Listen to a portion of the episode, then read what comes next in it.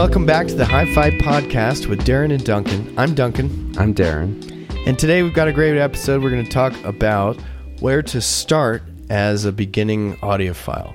Um, this came out of a great question that we got. We started answering it, and really we realized that this probably applies to a ton of people. Mm-hmm. And uh, you know this idea of you're swamped with tons of information, and, and where do you even start? So we're going to get into that. Um, but first, as always, uh, let's check in with each other. What's been going on with you audio wise this week, Darren?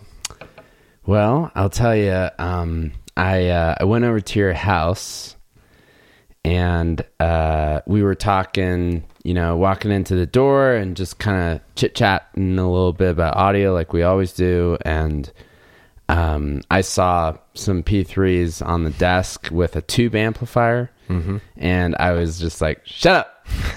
It's listening And time. I like sat down and turned the uh, turned it on and played a track that I was familiar with, and uh, you know this is like this near field uh, Harbeth P3 uh, ESR XD, right?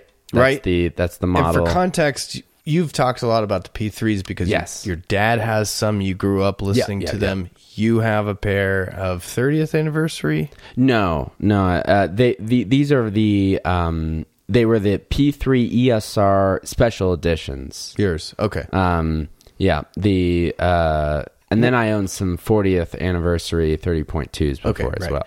But for your P3s, they, they've put out different editions, anniversaries, and Yeah, I can't remember. I keep don't, track can't remember what exact. There, it says special edition on it. It's just the P3 ESR, um, the one that was out prior to uh, them coming out with the XD, which was um, supposedly like a completely brand new crossover. This is the current iteration.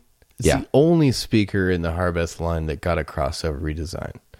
But it Hmm. Yeah. was he, he- from Alan Shaw's own mouth. He says it was, it was from the ground up. So big, big time redesign. So it's a speaker I know uh, intimately, um, really, really, really well, and uh, I was absolutely blown away.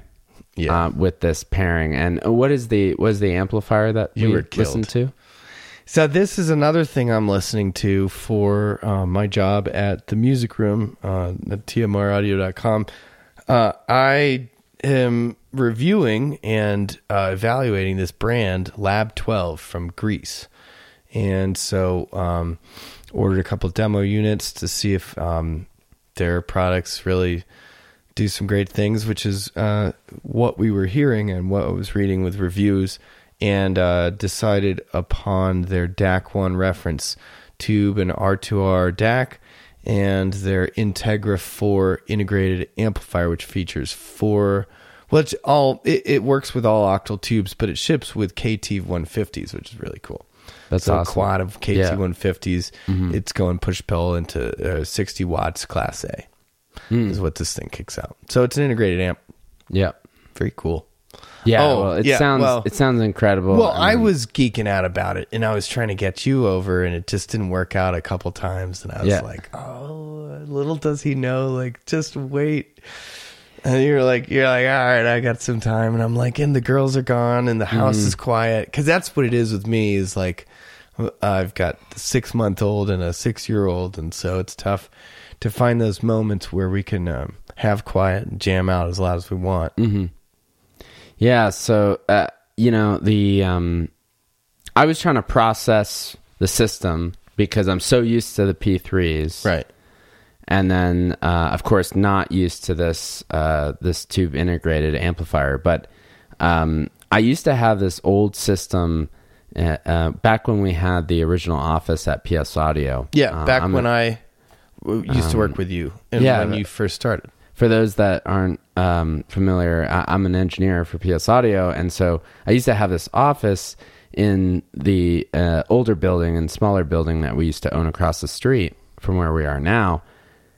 And uh, and I had a P3 ESR setup with a Sprout and a Rel subwoofer in there. And isoacoustic stands, which is Isoacoustic, yes, very integral to my that that was very too. critical. Yeah. and your speaker cables, um, Right. Ribbon speaker cables, and so uh, that system, uh, you know, was absolutely amazing. You know, You I'd to have pull people in. oh yeah, uh, reviewers even that Yep. would be you know touring the building and oh musicians, listening yes, to their performance the night before. that we yeah, recorded. and, and people, you know, it was that system was cooking. It's the best I ever had. The the P3s sounding. I can still remember Um, it. Yeah, And this goes into my audio memory we were talking about last week. I don't know. I just remember how it made me feel and and still kind of searching for that type of thing. It was it was a really special system. Well, no, you have it now. Yeah. I mean, and then some, you know, and Yeah. the uh, and so this system reminded me of that system, but Yeah. even better. Yeah. And what you know, I'm sure the tube integrated, um, you know, compared to Sprout, I mean, completely different price ranges, Yeah, different you had yours built with a Sprout But- 100, your new device. Strat 100, yeah. Um, but the, you know, uh, the the speaker was doing some stuff like the XDs were doing things that I know my P3 ESRs can't do. Yeah. That's why it was so invaluable to hear your feedback on this. Yeah, and so something about the my one little gripe with the uh, P3 ESR is that something in like mid bassy. You know, it's a little bit.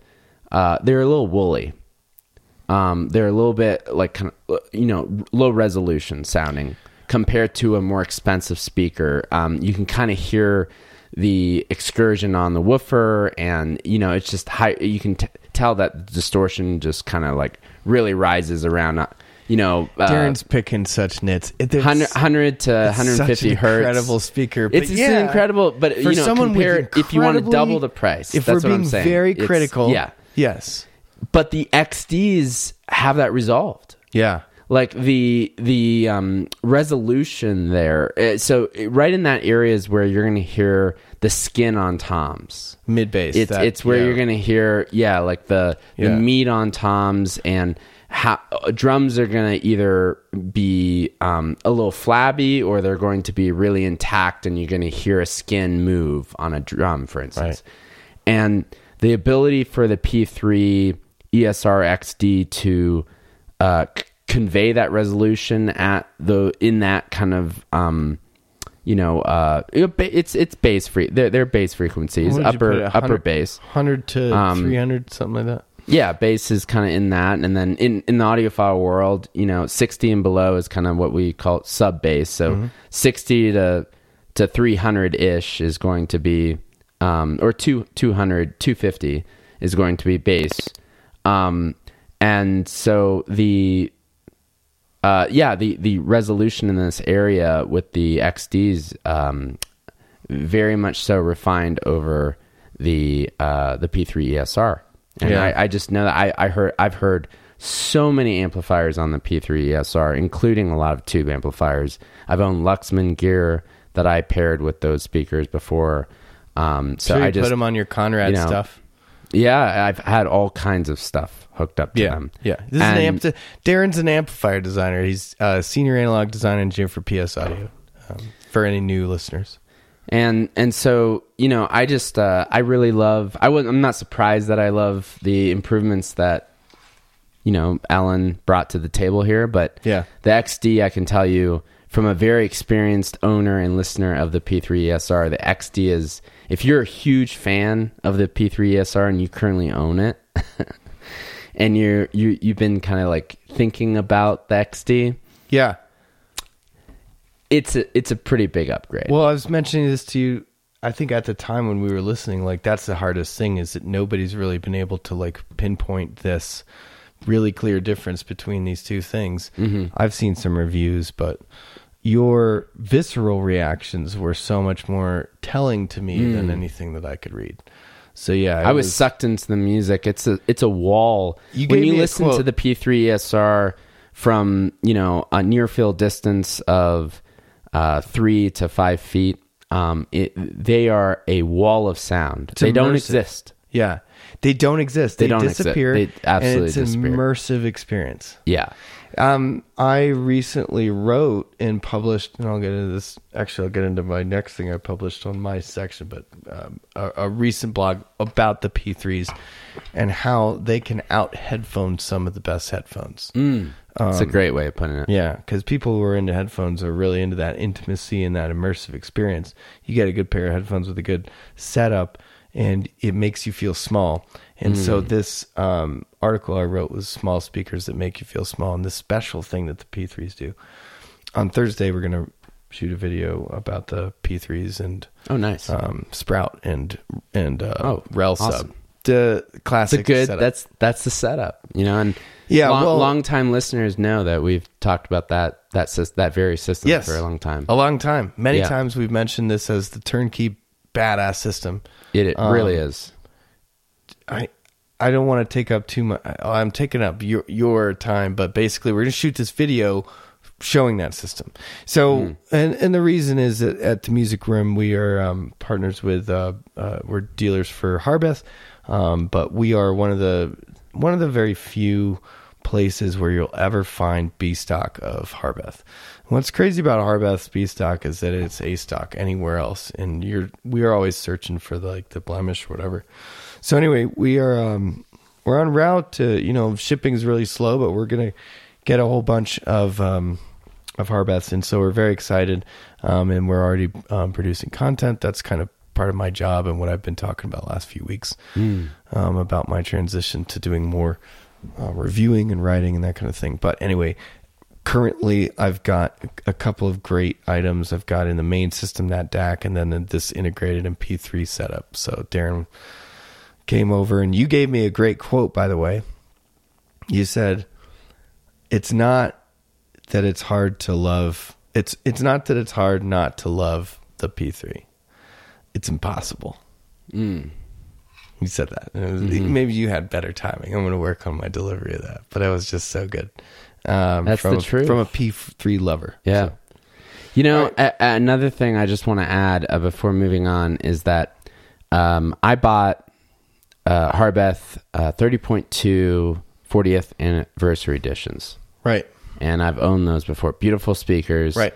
Um, of course, can play louder. Of course, they're better at you know uh, midfield distances of six to eight feet.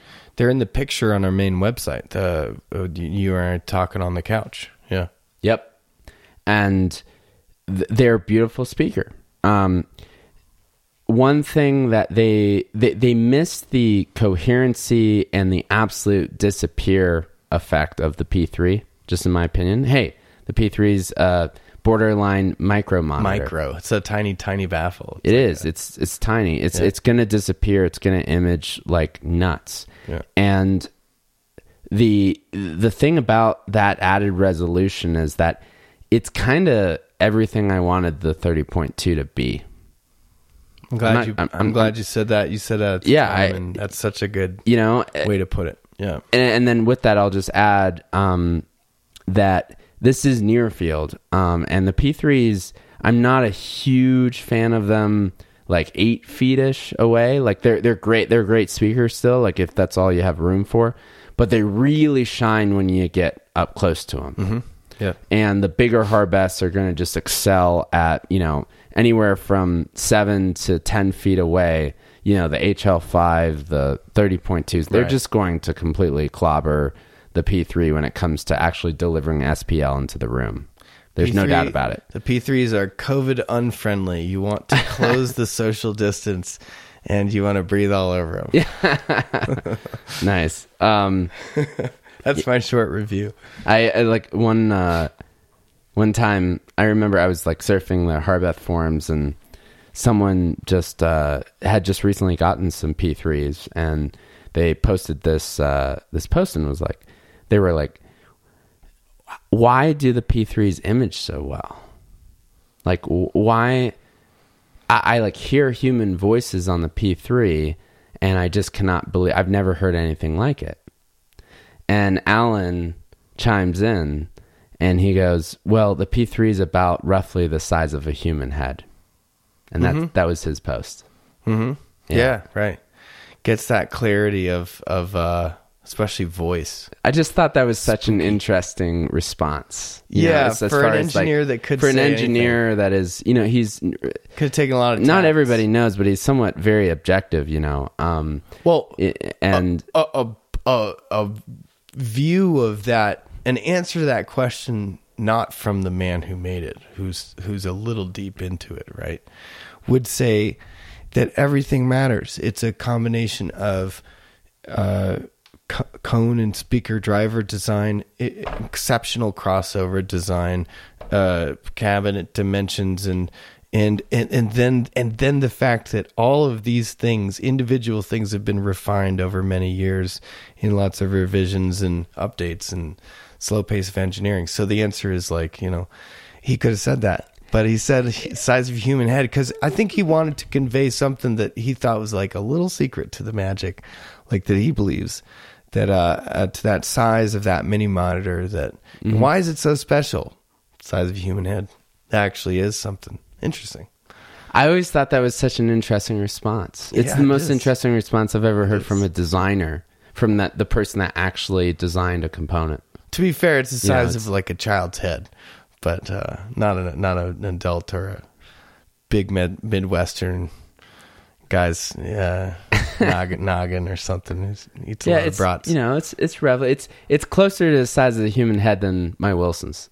you know? well, fair. the Wilsons would be that'd be a pretty big That's a head. really good point. Yeah, but um, KEF LS 50s are pretty close to human head. Yeah, I mean, well, again, LS. You know, I mean, this is all from stems from the same good point. lineage. BBC lineage. This is all the BBC lineage. got me there. And the That's LS LS fifty LS is the play on you know LS three slash five A Do do we remember what that stands for? So- LS? I can't remember. listening standard, I believe. Oh, okay. Isn't it? I might be wrong. Some people might be. Uh, Well, that's exactly what it was for. So mad why at me not? at the moment. Yeah. No, I don't know. I, I believe it's listening standard All right, because they wanted to create the Direct your email toward Darren. Anyways, yeah, yeah. If I, I, I if I just completely brutalize that. Um, All right. What else has been going on with you audio wise this week?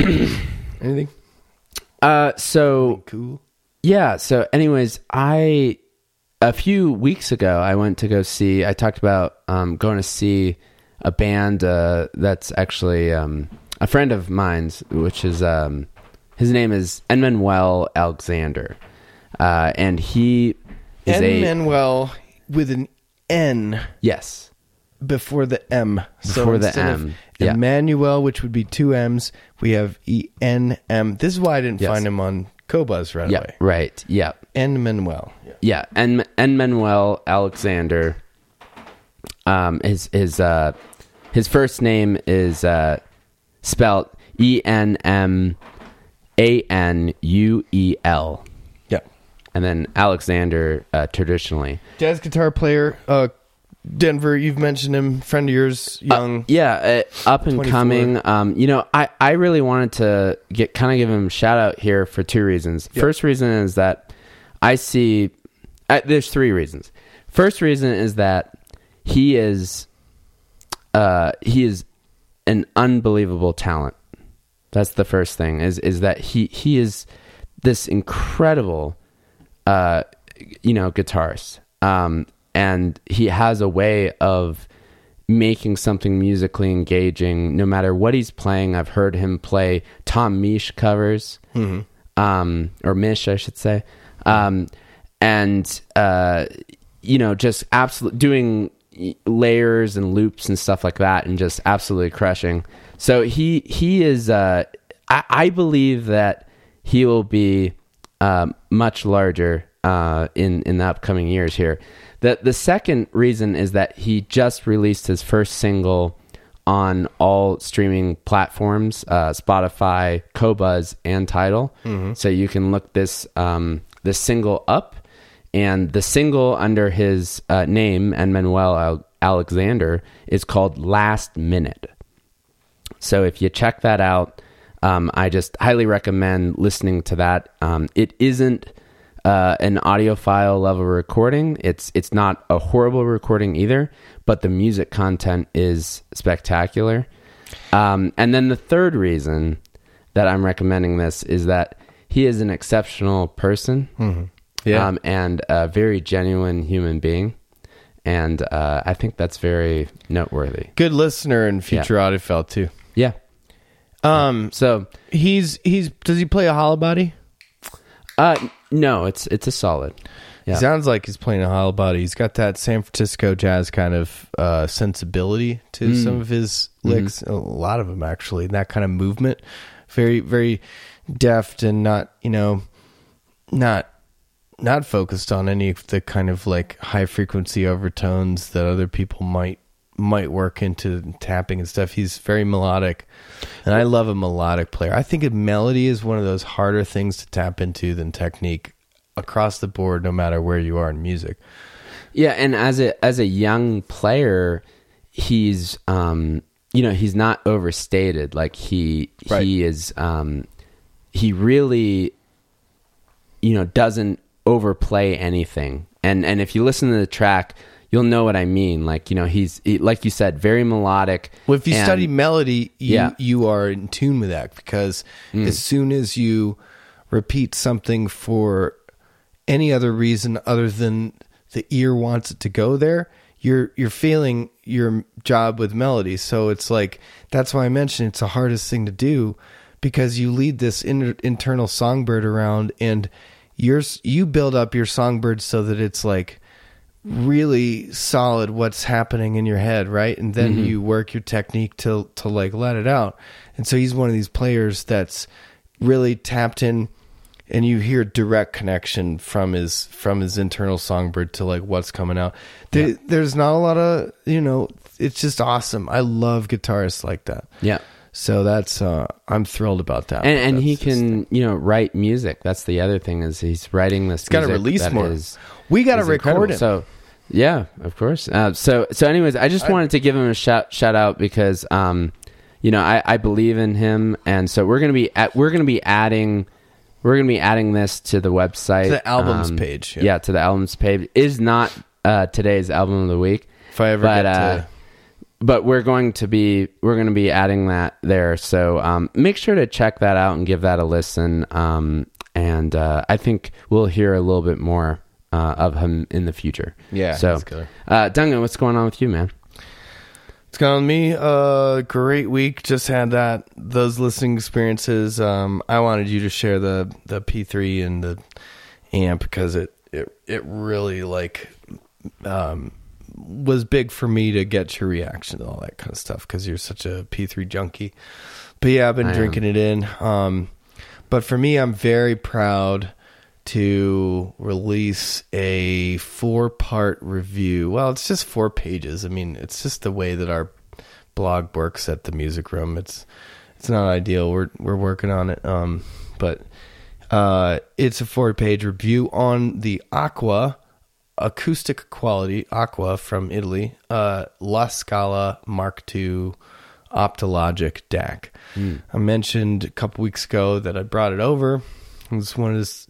I think when your parents were visiting, I just kind of had a DAC, and I was like, "Hey."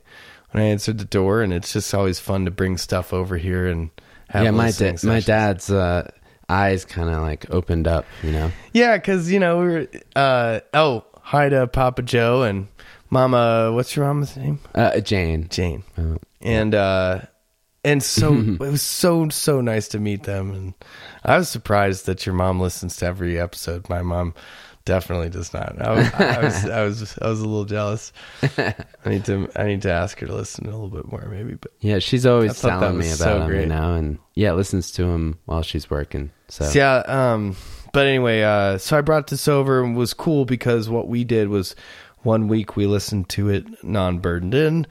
We were like, we're really experienced with burn in stuff. This thing is burning in. A couple weeks later, we listened to it. Yep, there it's burned in, and uh, had some fun listening to it. And so anyway, I published a review about this in my system and spent some time on it and got it edited and uh, finally published it. So at tmraudio.com, if you scroll to the bottom of the front page there, you'll see it.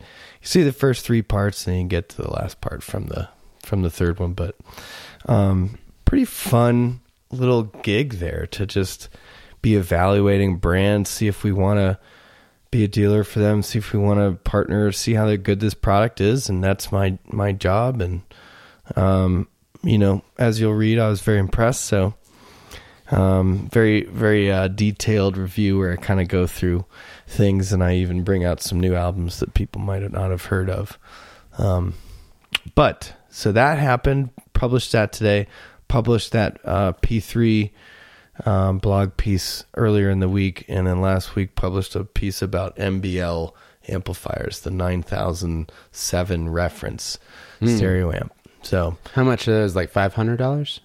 no, no, probably not. Oh no, Yeah, more than that. a little bit more than that. Oh okay. Michael Fremer reviewed them, so they're probably not. Right. yeah. So he, he compared them to the Halcro DM68, saying it does a lot of the same things, but has more flesh on the bone and better emotional uh, engagement. Mm. So that's freaking high praise hmm Yep. for uh, From the the man. from the man who we Yeah. know you know loves that lush presentation and Mhm. then he's he's basically getting the world class detail detail retrieval plus that so yeah i was well the theme of my blog was that getting we got four of these and they could be stereo amps but they're single ended if you do that and it's it's no fun you want to run them balanced so we got four of them and they were in some crazy system but it got me missing rmaf so I was like, oh man, this makes me miss RMAF because I always remember the MBL room, like always going there. Oh, yeah. See the Radialstrahlers and their giant amps. I don't know what they're. We're ma- talking about budget audio this episode. that's right. Alright. That's right. Let's- yeah. let's keep Let's- MBL Let's, keep it. Let's keep MBL out of it. you the know? MBL Yeah. talk needs to come yeah, go we'll, down. we'll save that for the ultra another ultrafy episode or something like that. So yeah, we we feature three, I think, blog posts at at at a time, but I put out like seven or eight in the last week. So lots to read from me just in my explorations and things. Um, so yeah, I'm proud of that.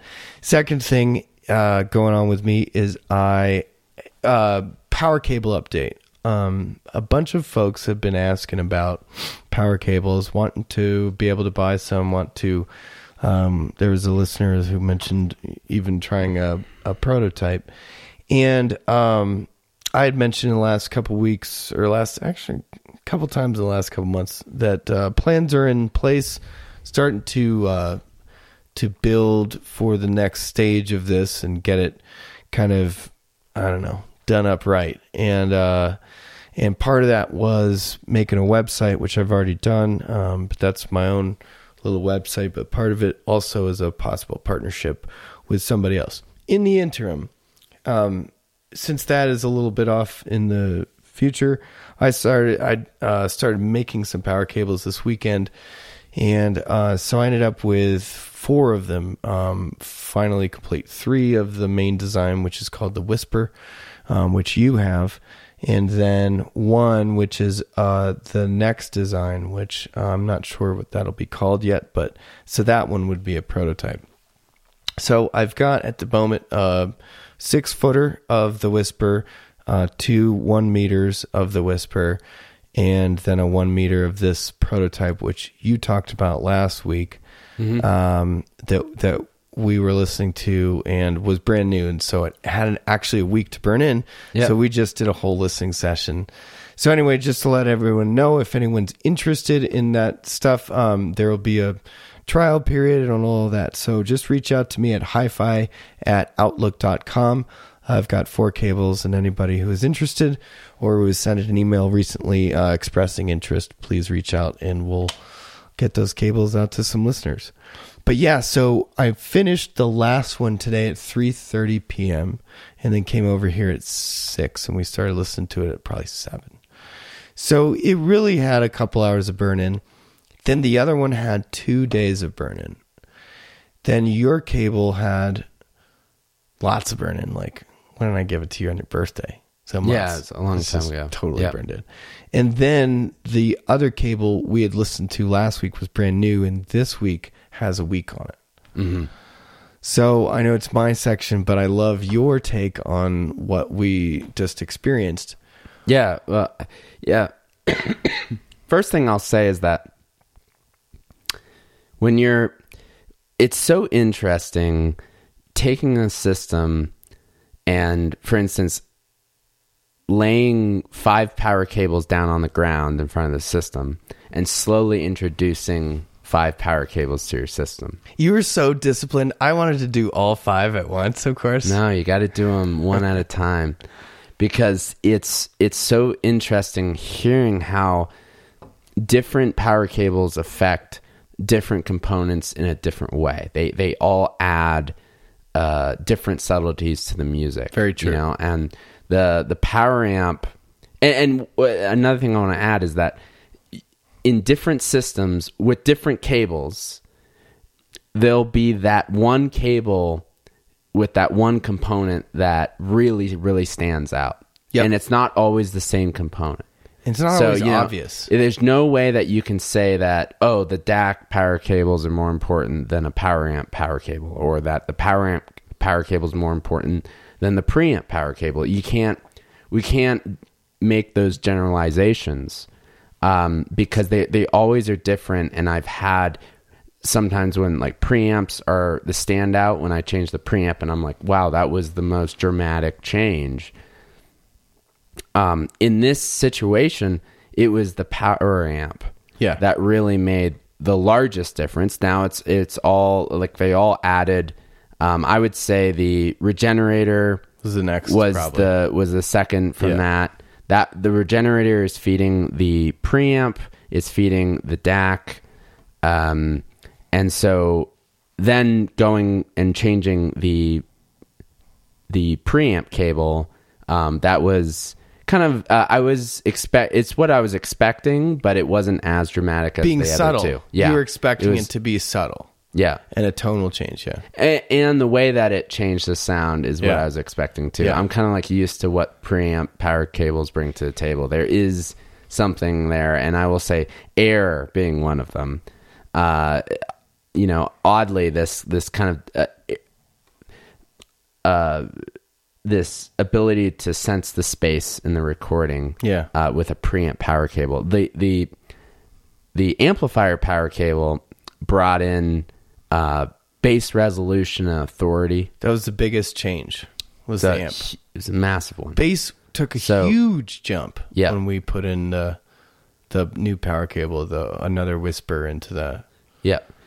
And then we put in the power cable, your power cable to the regenerator that again is feeding my preamp and it's feeding my DAC. And that is a sound stager.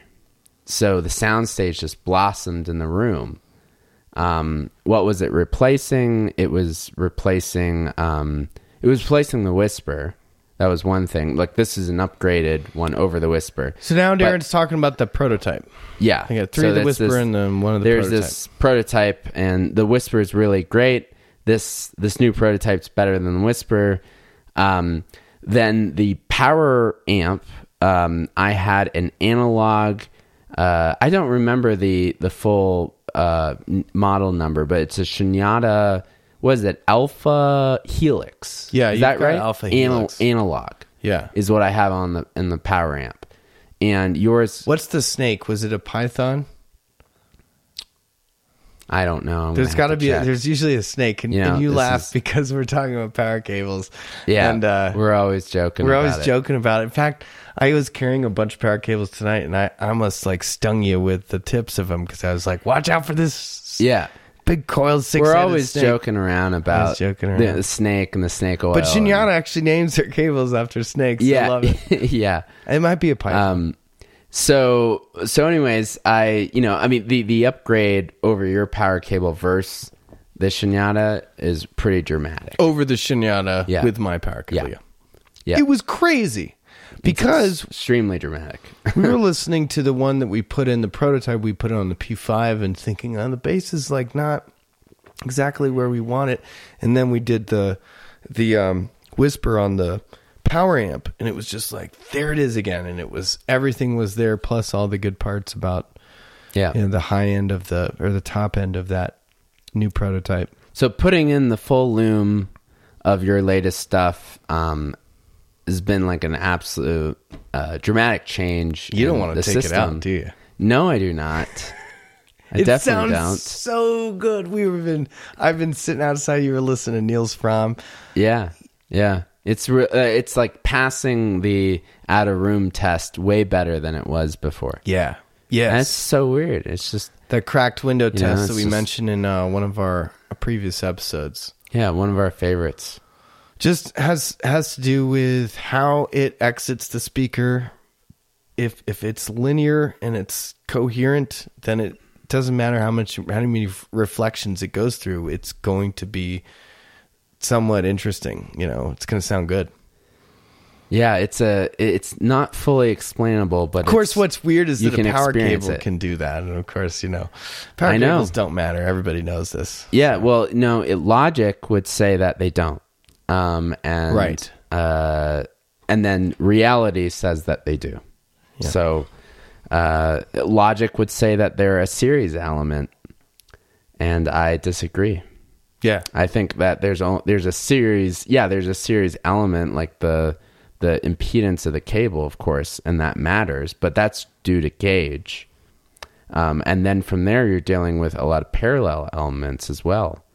So you know, it's not just this series uh, component in which you you know you get people talking about how it's oh it's the first part in the chain and therefore it matters. Um, the power cable is not the last; it's the first, or or that oh it's just the series element in which that when you add one meter you add two meters in series it makes that big of a difference just because the series element of of summation and uh, i disagree with this argument um, i don't believe that uh, that the majority of what makes a difference perhaps in a power cable for a power amp it does like engage and being able to not have a an actual um, higher impedance and uh, therefore voltage drop when there's a Right. massive current that's pulled. Um, but in in a standard uh, what we call like a steady state device such as a DAC or a preamp where it's just pulling a steady state DC uh, current all the time, um, that it it's more so of a parallel device in these in these kind of situations. So so a common mode device between line and neutral to to earth. That's the way w- that we need to see it. And so things start to make a lot more sense engineering wise. Just for those that are curious, um, these things are explainable. Yeah. Oh yeah.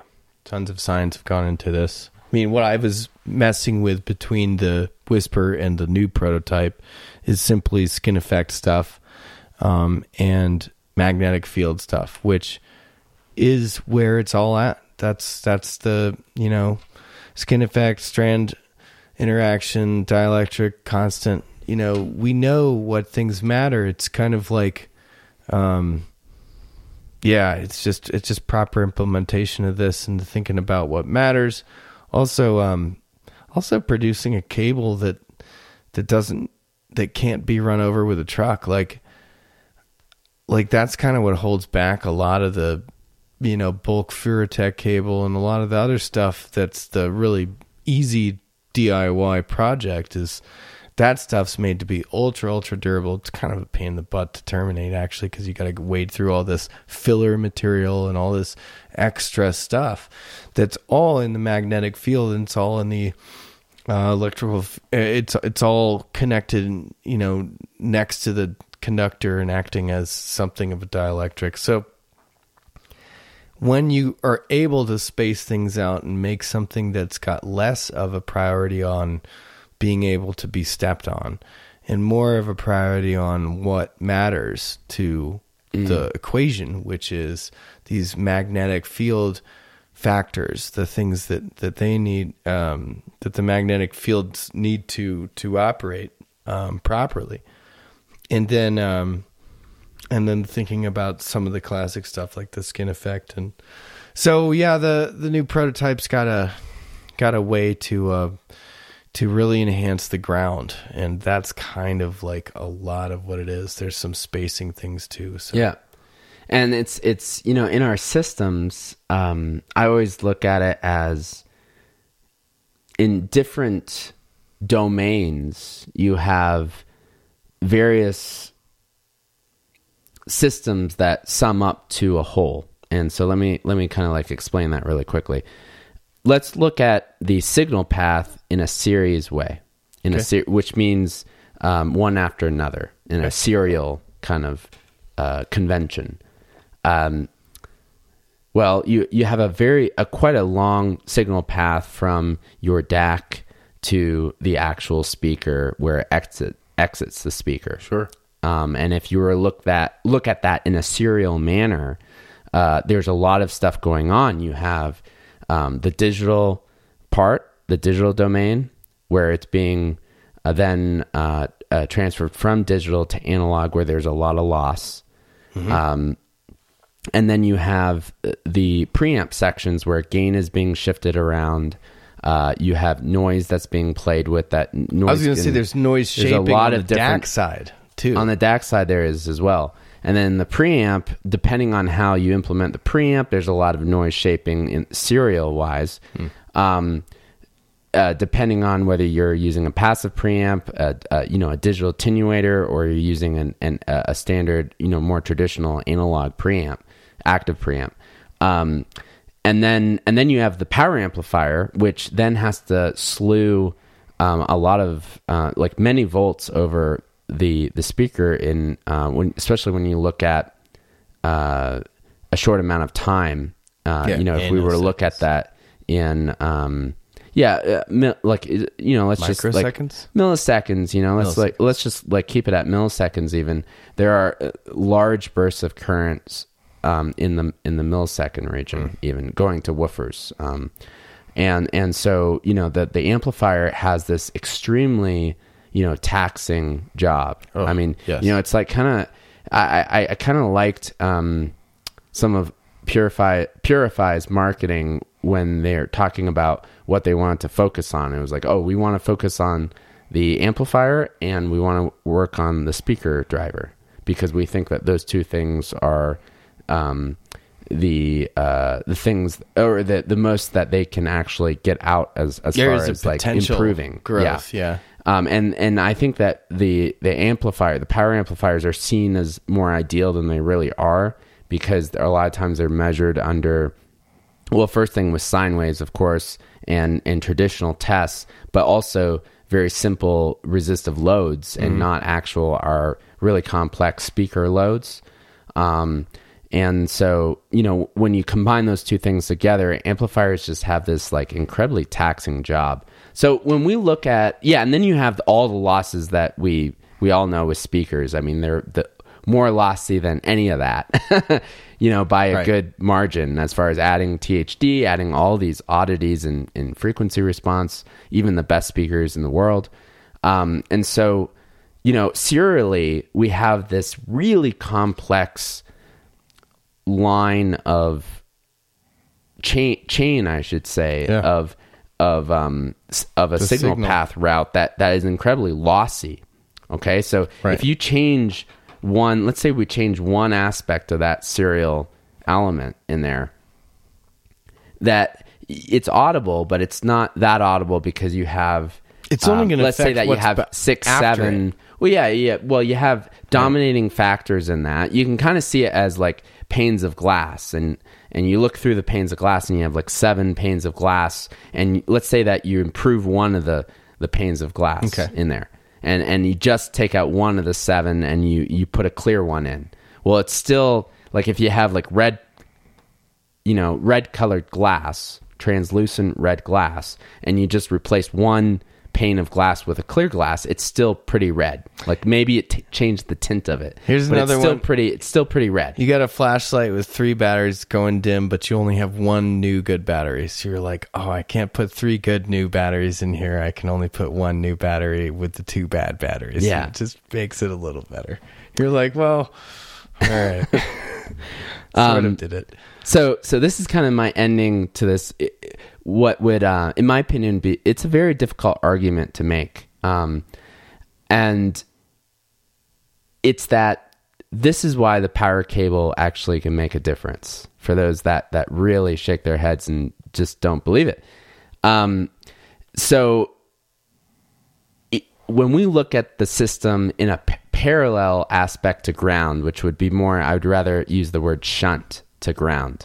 Okay. So this would be line to neutral to earth ground or the signal path in general or the power supply secondary after the transformers um, to earth ground there are only a few components that affect this um, so all of the RF characteristics and Right. all of the RF behavior, there's only two major components that interact with this, and one of those is the is are the chassis of your components in reference to the PCB circuit itself, like or the circuit that's on the PCB uh-huh. board. Uh-huh. And I say PCB because that's kind of how we usually interact with the chassis.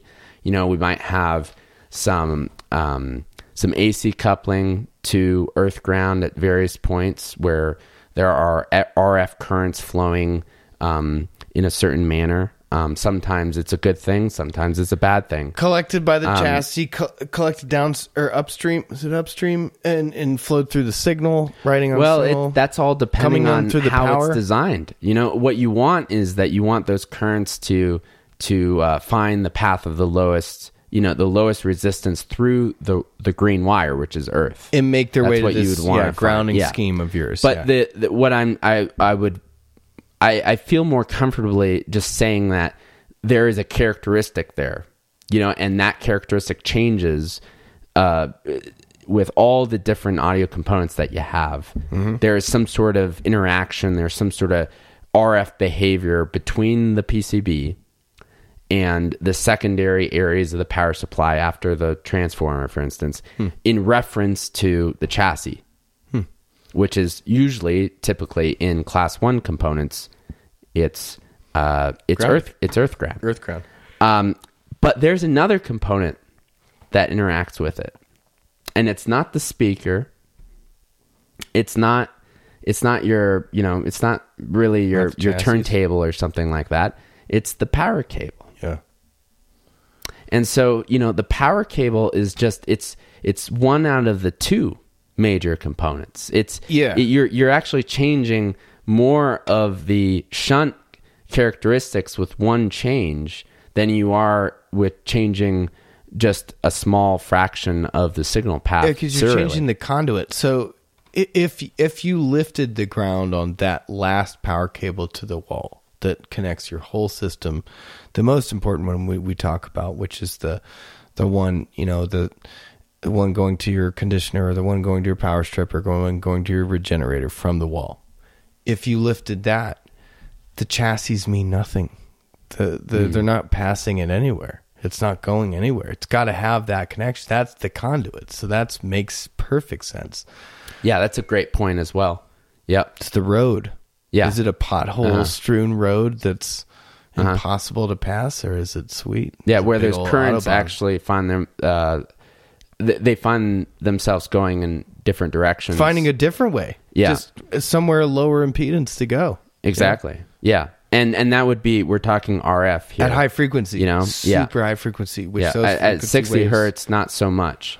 Um but at at high 66 megahertz. Yeah, exactly. There you go. what does it see as high impedance or, or Yeah. Mm-hmm. a, a lower impedance path? Like it could be some weird stuff. Of course, any Yeah. any inductive, um, uh, you know, uh, parasitic things that we don't want uh, can alter the behavior and also the residence, which is a combination and interaction of various reactive elements in this in this really complex system Yeah. which is this chassis of this one component um, that power cable affects that performance. And I've I've been in the lab with, uh, for instance, like DACs and stuff, where we are actually able to in real time see the RF performance uh, that is radiating outside of the component.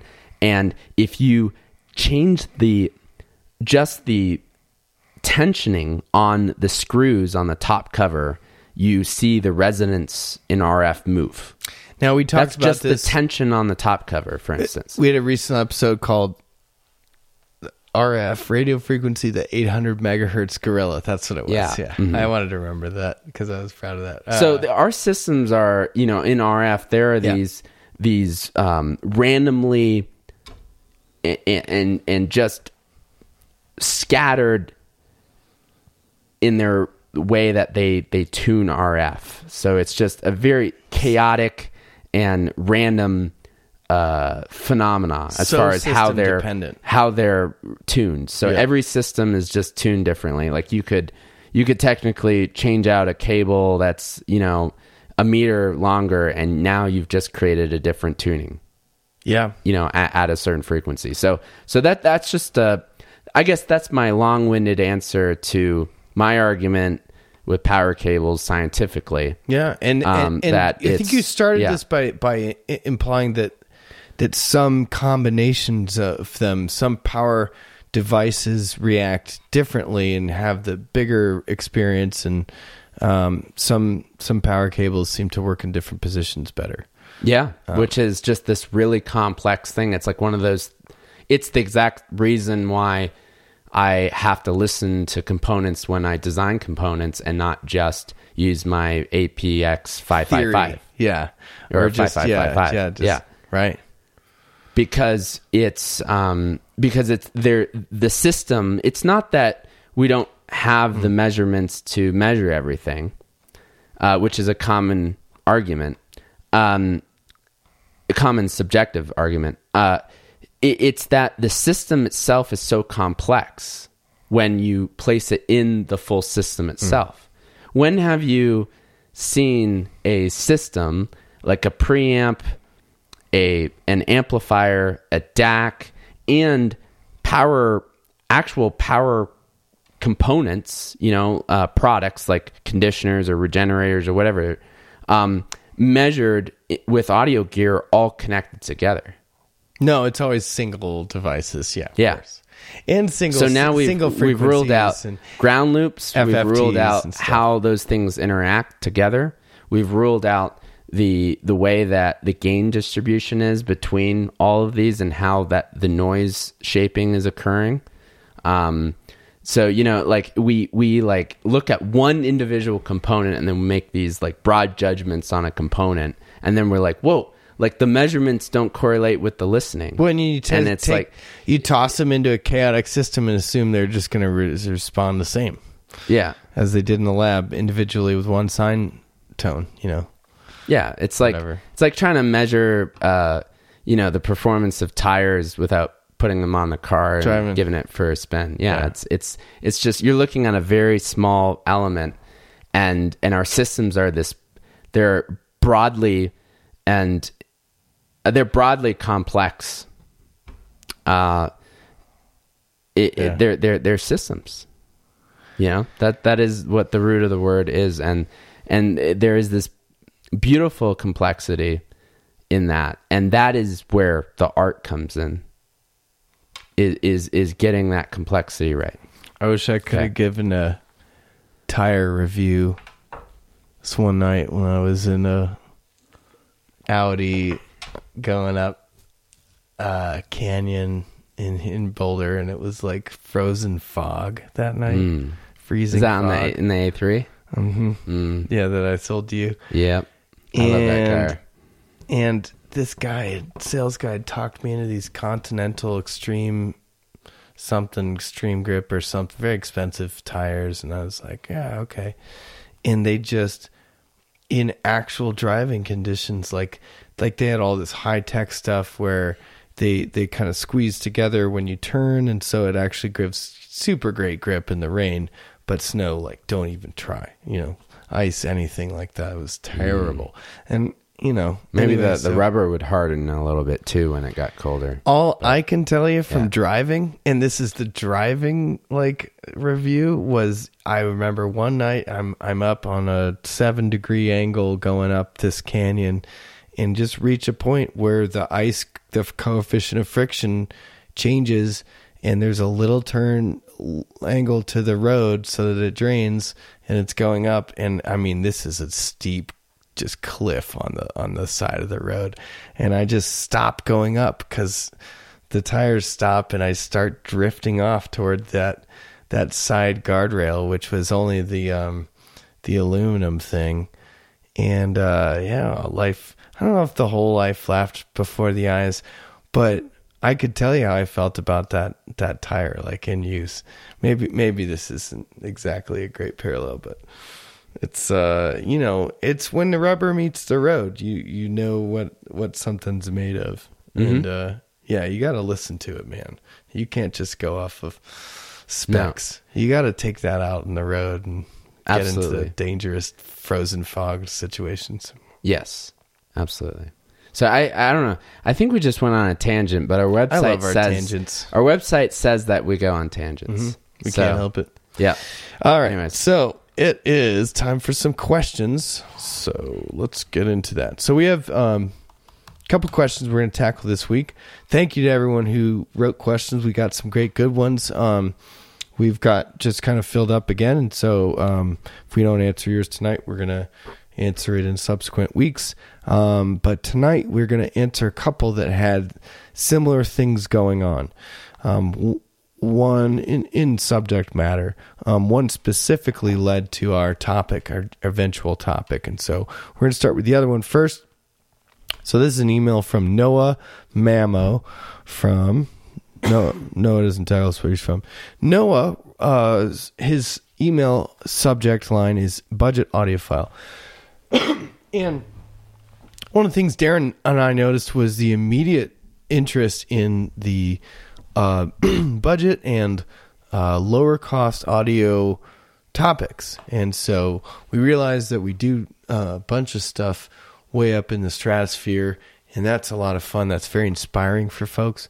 But um, we always want to be helpful, so it's it's um, maybe something that we should focus a little bit more on. Hence our our topic tonight. We wanted to do another one for that. So Noah writes a great email. Um, very excited to read this and kind of respond to it. So without further ado, let's go ahead. Hi, Darren and Duncan. I've recently entered the world of hi fi after years of enjoying friends' pricey systems. I was introduced to your podcast by one of those friends and I've enjoyed listening to it, even when your discussion goes way over my head. I especially enjoyed the Golden Age of Budget Audiophile episode, as I've gone the budget route myself with a Bluesound PowerNode, okay, ELAC debut 6.2 bookshelves connected with ELAC's entry level speaker cables, and an RSL speedwoofer.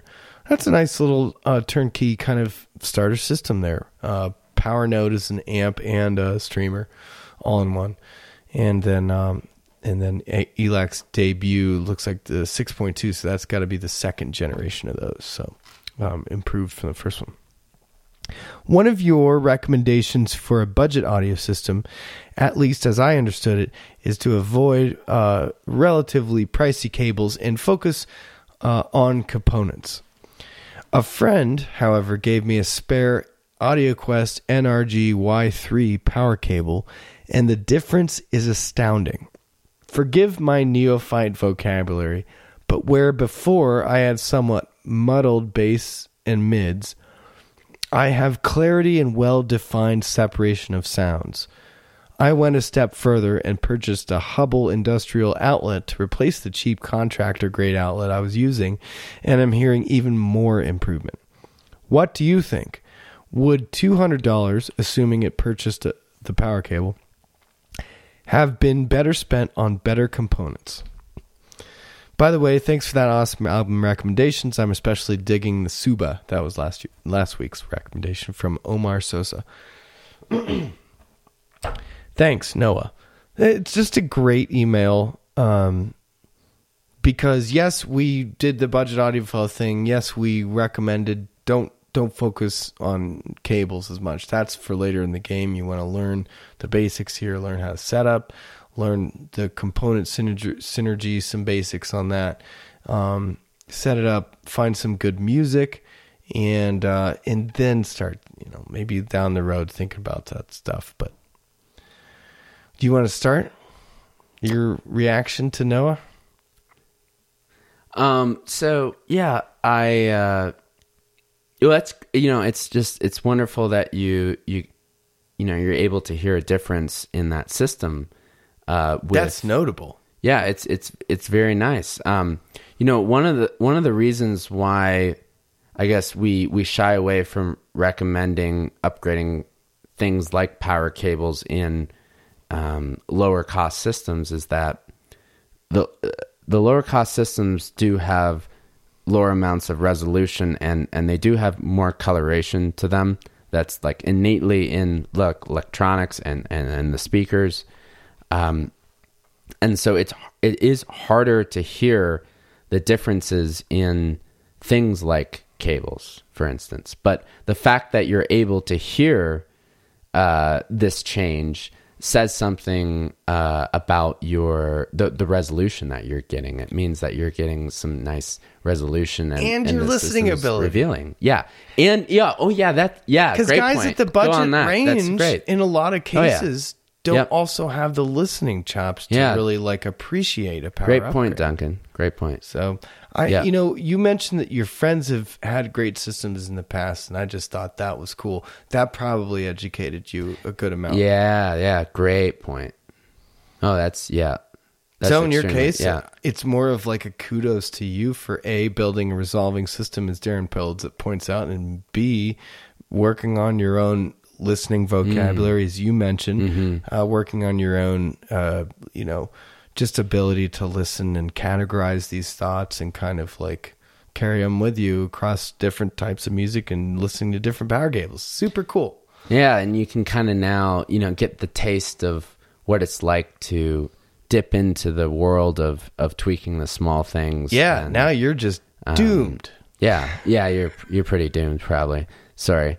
Um but uh but you know, great. it's it's it's awesome, you know, it's it's fun. this is fun. where it's it's a hobby and now you're interacting and you're playing with that system that is a piece of of art as far as how you tune that Yeah. and and get it to your liking and try different things and and your listing skills also evolve they they grow they change um, they get more refined and so uh, that's just beautiful that you're able to hear that and and, and enjoy what it brings to the table and um, and Duncan I think that was a very great point about listening skills that's that's really yeah, and likewise, a great point about um, about the system's resolving ability and how it's just kind of like he Yeah. went ahead and found the system. Cool. Um, I would say next step for you, man, try this. Um, instead of ELAC's entry level speaker cables, get yourself a small value Mundorf inductor, something like a like a flat ribbon, one of their maybe what would you say 0.4 millihenries, something like that. Mic- was it microhenries or millihenries? Microhenries, millihenries. no mill- millihenries yeah 0.4 or something will do it and uh and unroll it you gotta you gotta cut it open a little bit but unroll it and then find some like jacket some tech flex on amazon that's just a little bigger than it. Mm-hmm. put them in there uh lace them up figure out a way to terminate them the way i do it is go in a 45 degree angle with a little q-tip with the end cut off so it's just a post and i kind of roll this like little post and then i can do things like solder a spade on it or i can put bananas on it just try that because i think you're ready for a speaker cable upgrade. I'm looking at your ELAC's entry level speaker cables. I've seen those. I've messed around with them you can do better especially with this system with is already shown to be revealing and you're already shown to have a good ear. So that's your next your next step. Do a little diy um, there's actually a few uh, different companies that are doing things like that. If you really want to go after it you could also try Kapton tape on on either side um, and trim that up really nice and there's a company doing a cable called Fidelis that that's basically what it is. Um, It's it, they they use a new alloy, but it's basically Kapton tape sandwiched in there, and then it's a they use some special alloys, copper. Those sounds um, pretty dang good. So anyway, Noah, awesome, awesome job. That's cool. Getting to where you are. yep Congrats on the the journey, and um, best of luck in the future. Yes, that sounds like uh, the NRG Y3 in your situation would have been a great way to go. And, and I do want to point out if you're uh, newer to the podcast and you are curious on how to uh, refine your listening skills, that we do have a, a podcast on this very on this very topic. I think two of them. All right. Yeah, I was thinking that there might have been a Yeah. couple. Yeah. Mhm. But uh, if you scroll down and look through the library, um, it'll be obvious. Uh, we, we have some uh, episodes specifically on how to uh, grow as a listener um, and improve your listening skills. immensely important. That that whole adage of like the people who don't believe in the power cables or whatever, and in the whole thing of like, great, then you get to save money. Like save your money. Use stock power cables. Like if you can't hear it, then don't Yeah. chase it. Don't be Definitely. spending after it. Yep. Because um, we talk about resolution of components. You are able to talk at length about linearity of electrical components because you're an actual professional designer. Um, but I mean, you know, when it comes down to it, um, you, you got to do this the right way. We, we we lay the groundwork. We we have episodes explaining about you know placement and and synergistic you know relationships between components, what certain things need. You get all that out of the way, and then you work into this realm of like um, interconnectivity and the RF tapestry that you mentioned. That's unique to every system and every electrical grid and in each listening room and house and stuff like that. So, you know, going about it the right way. Um, we love to hear when someone's uh, going about it the right way and, and working the listening side of things just as much as they are the gear side of things because none of this is enjoyable without growing that listening side of of your uh, your skill set and the whole audiophile hobby. Yep. Cool. Well, thanks, Noah. Again, uh, best luck and um, hope we helped there. Okay, so this next email comes from Joe Spagnola from uh, Minneapolis, wasn't he? Yes, St. Paul. Um, and so this actually is uh, is a question that led us to um, what we decided for our topic for this week. So without further ado, we'll start reading the question. We're going to answer the question as the course of getting into this topic, and then branch it out to um, a greater degree from there. Uh, so Joe writes. Hi, I'm Joe from St. Paul, Minnesota, and I just started listening to the show a few weeks ago and I really love it. I'm writing to ask your help breaking through my indecision paralysis and thought that might make a good topic for a segment of the show. We agree. I I'm just starting to wade into the two channel speaker waters, coming mostly from headphones, IEMs, desktop listening, and it feels like I've gone from a lake into an ocean. I keep feeling like I just don't know where to and how to start because there are just so many variables. I'll be reading or listening about different types of amps and speakers and room situations and feel like no matter what I'm going to do, I'm I'm going to make a mistake and end up unhappy. On the other hand, I, I also keep finding myself getting excited about one type of product or another and switching up my plans to include it. Welcome to the club. Um, I feel it. I feel like it's overwhelming and keeps me from being able to settle on one thing and get started. Here's a little bit of background about my setup, uh, which is two areas of the house. My office, which is 13 feet by 13 feet, has a PC with Roon and a Schiit Bifrost, of Bifrost 2 and a Burson Soloist 3XP headphone amp preamp and some Sennheiser HD 650s.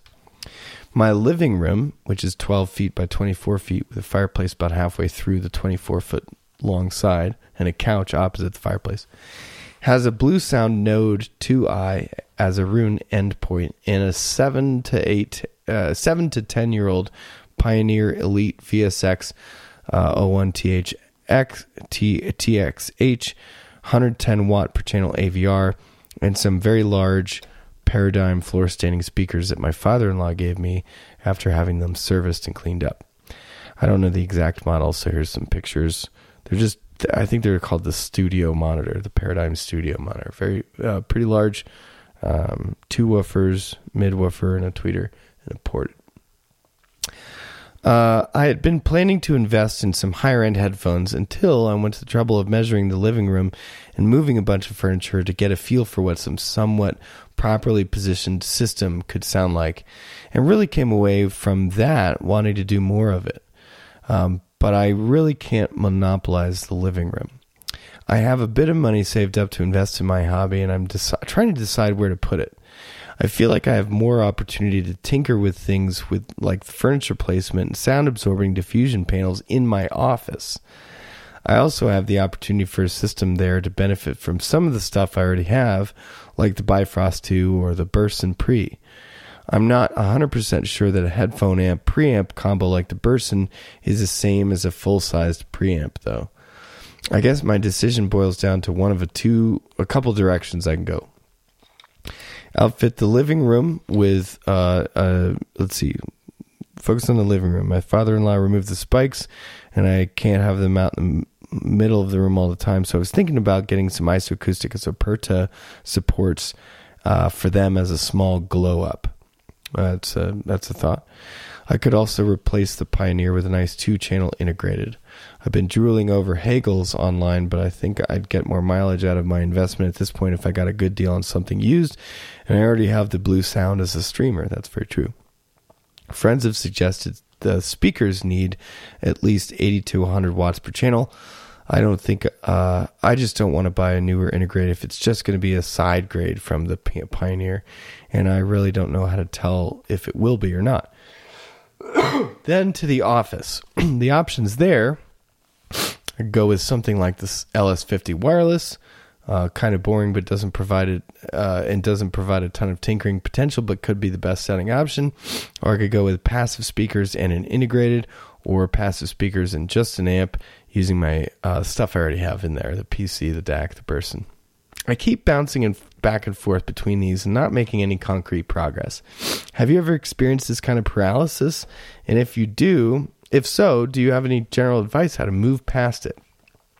If you have uh, any specific advice on whether moving to a dedicated two channel integrated in the living room would be a big jump from something like the Pioneer, I'll also uh, appreciate it. Lastly, if you have any words of wisdom investing in a quality integrated for the office versus putting some of that money into an amp and using the DAC Burson combo I already have as part of the system. Thanks, Joe. Thanks for writing, Joe. Awesome question. You are right. It's an awesome topic. The indecision that that you have enough information to really like lead you in these directions. And then it's like where do you start? You mm-hmm. know? Um, so we want to answer your question with just our thoughts and then kind of like recognize that this is something a lot of people go through. Absolutely. Uh, you can you can kick this one off. Okay. So joe we're looking at one of the things that uh, Darren, you mentioned uh, earlier as as kind of your a little bit of your methodology, but one thing that I always used to like to do as a, a sales person in sales uh, way back in the day in high end audio is just really just let's start with how um, to answer the question of of where do I start given this setup and, and where I am so far. I say how how does this how can this most seamlessly fit into your life? Where's the area where it it's going to be not foreign to you? You mentioned feeling like jumping from a lake into an ocean, and you know maybe we can make the lake a lot better and kind of you know um, resemble an mm. ocean. Mm-hmm. Um, you don't feel that way, but but we get you to the ocean part in the from the from the lakeside. So um, my natural inclination, inclination, I think, where my thoughts went toward advice for other people in this situation is to go to to areas where you feel comfortable already, and you feel like you've already uh, established a foothold as an audiophile, where you're already making your own decisions. It's not an old Pioneer receiver. It's not an inherited set of speakers. It is stuff that you've read about and chosen and that you've brought in and you listen to and you like and you've kept it. Uh, you can always mm-hmm. return these things. You've kept these things, the Burson and the and the Bifrost. So my inclination is to start there. Um, anybody listening this far has already listened to our our talk about what we experienced as a, in a desktop setup at, at my house. Right, right. So I think I think what we're looking at is is is there's so much you're you're kind of in tuned. This office is yours. It's your zone. 13 by 13 is not ideal. It's a, you know, it's Mm-hmm. it's the same dimensions. It's a cube. It's not ideal. Better, not better cube. reason to have near field. Better where you're reason. taking the room more out of the equation. So we're kind of leaning toward, you know, a culmination of looking at your situation, looking at where your interests, and then dial it in there. Yes. So so go go a little further about uh, the room influence and and why I like uh, that setup. That like like in my house, wasn't I in front of a window and Yeah. next to another window, kind of Yep. crammed in a corner of a in room? a cor- in a corner. I mean, it's pretty much like the if you looked at the room and you pulled a hundred audiophiles, it'd say not that space. Not right there. Yeah.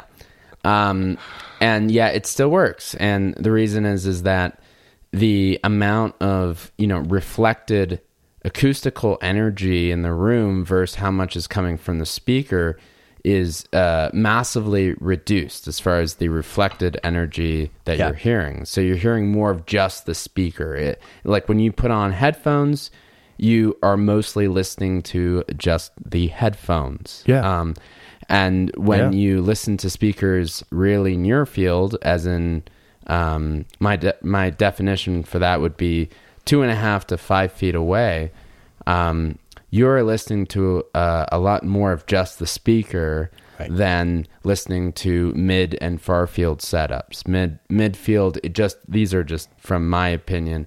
Um, midfield being like six to eight feet, and uh, far field you start getting into like the eight to fourteen feet away, or maybe I should say nine nine to fourteen feet away is far field. In my write up, I, I Um, talked about it like tug of war, where you've got team speakers and team room, you know, where you're just like the room influence, the further away that you get, the more important it is to treat the room. Yeah. Less important it is the closer you get because it just doesn't matter as much. Exactly. And one of the reasons um, why you would have far field, because one would say, well, why would you even have far field setups, is that very large speakers that are three, four way speakers that have widely spaced drivers because the cabinets are very large and the des- designers may, might have other goals like uh, removing the floor bounce, for instance, and placing a driver pretty close to the floor. Um, you know, is that you're going to have to now step back away from that speaker in order for that speaker to integrate properly and sound coherent Right. um, versus having you know a borderline micro monitor like the P3 or a mini monitor like the Kef LS50, Yeah. uh, where you can just get right up in its face. There, you you cannot enjoy every small speaker near field. A, a lot of them are designed to coalesce at a distance that's just not uh, that near field desktop setup. Mm-hmm. You know the way I start that that um oh I've only we haven't shot the video. We're gonna do it on Thursday, but I've written a script already. But the way I'm talking about that system is in from the context of like you know modern desktops are we don't have anything on our desks anymore. Back in the day, you had CRT monitors, Rolodexes, rotary phones, in, inboxes, outboxes, and all kinds of stuff. Mm-hmm. You need a lot of space. Nowadays, you have a a laptop that's thin as air, or whatever, you know. And so, but um, but the beauty of of a of a nice desk is that you can get this presentation when you set up the P3s, and a big part of um, doing that is pulling them off the desk and working with the distance from the speakers to the desk to couple them the right amount. Right. Right. And so that's why isoacoustic stands have uh, adjustable heights and a bunch of different inserts that you can do to di- different heights and stuff. And you do the, you rake them a little bit to, to break that 90 degree bounce reflection. And anyway, once you, once you get that, that whole thing set up, you know, as we remarked earlier, you can do things in that kind of situation in that small near field that you cannot get even with some of the most expensive systems. I mean, you have Yeah. to absolutely sell out to treat the room. You have to absolutely have the best electronics and cabling and just so much happens with that distance. Yep. does, and then having the right speaker that can, of course, um, you know, work uh, correctly in that In that close range. In that close range, yeah, exactly. So, So the Cal Fellas 50 is not a bad idea because it's Um, Oh, yeah. coincident. Those Yeah, are yeah. coincident drivers. yeah, it is, and That's- and if you're on the line between buying used LS50s and Metas, um, you need to buy Metas. Yeah. uh, they're way better. Um, the, you can't even compare. It's another level. Yeah, it's a completely different level. Yeah. Um, the LS50 to me, uh, and we've talked about this in like very early episodes um, before the meta came out. I just uh, I can't really get my head over the the top end. It's it's a little bit um, forward leaning, in my opinion. The speaker, uh, the meta is uh, a lot more relaxed. Uh, has a lot more inner detail. The bass is better. Um, it's just a it's just a better speaker all Sounds around. like music. It doesn't, Um, yeah. yeah. The It gets out of the way much better. the uh, P3 ESR XDs from Harbeth, it's going to be more expensive um, for these speakers. Um, there, there is a a natural, uh, harmonically correct presentation that they provide that the LS50s don't even touch. Yeah. Yeah. Um, so you know the, the the way that acoustic instruments sound so much more. I mean, it's literally like sound like they're in the room. Yeah. Whereas the LS50 sounds like it's a nice recording of Yeah. of the acoustic guitar, where the the the P3s literally transform and bring that that instrument into the space itself. There's just nothing like them. Yeah. There's just no, nothing like them. It's a combo of, yeah, it's not just the size of the head, like Alan said. I mean, Yeah, like yeah, he, yeah. he- it's a lot of. I work. obviously love that response just because of the oversimplification of yeah, it. But yeah, years of his life into this thing, and then you know it's his passion project, and Yeah, and that's what he says. That's what I love said. it. Yeah, I love But it. Anyway, um, so that is so my inclination. The reason I go there is because he's comfortable there, right? And that's a big deal, um, because that's a big part of what he's expressing as like the problem is that he's uncomfortable having too much information without the exact like a really good idea of where to how to apply that and where to go next with it. So, um, go to your comfort zone i guess is is uh yeah because if if we look at joe's situation these paradigms they could have more to them more to go? Probably. The pioneer is no is no special piece of equipment. It's it's got its own job it's an avr but it's not trying to give those pioneers what they need and then the in the best that they can. So you got a nice integrated on that. You still run into all of the issues that are involved in compromises related to other people living in the house domestic tranquility your significant other and as you mentioned you you you have a little less freedom with the uh, furniture arrangement there. Gosh i gotta say it's like the best the best sounding places for speakers in so many situations are not the best looking. Or you, or you just have to like you have to like that the speakers are a part of the room and because and it can be hard for us to look through that prism Yeah. because we appreciate them functionally and they look beautiful to us no matter where they are right Right, So- right. But, course. um, yep.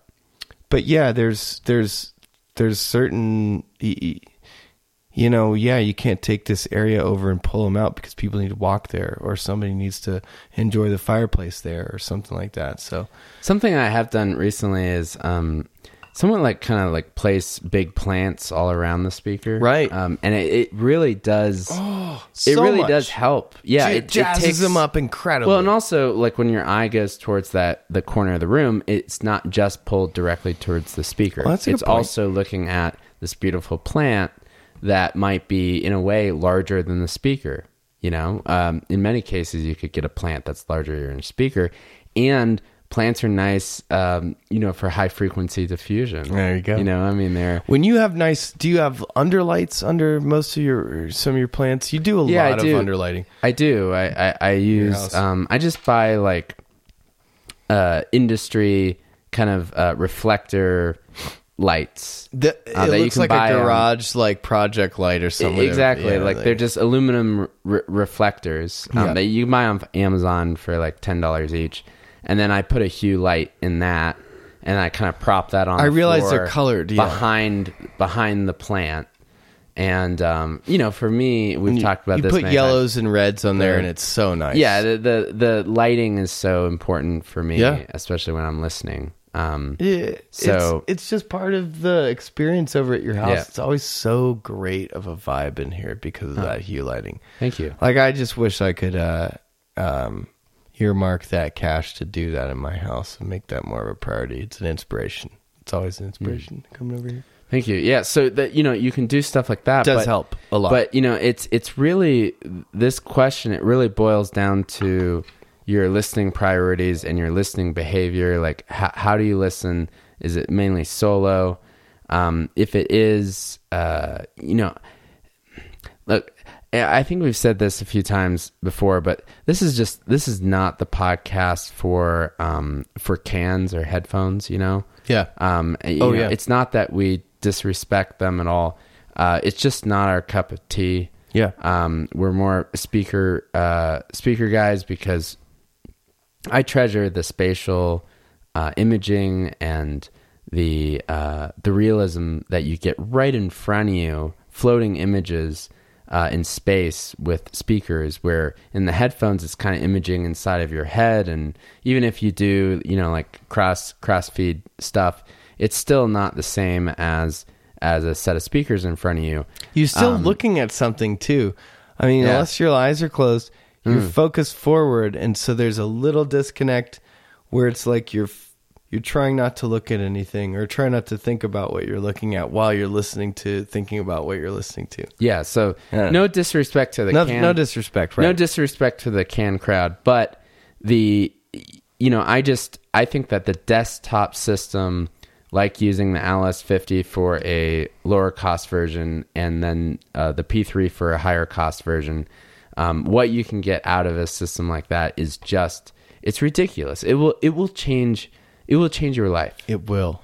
It, It will will. change your life. It will change your life. The system, like I set up at my desk, Yeah. will change your life. It will change your life. yeah. Yeah.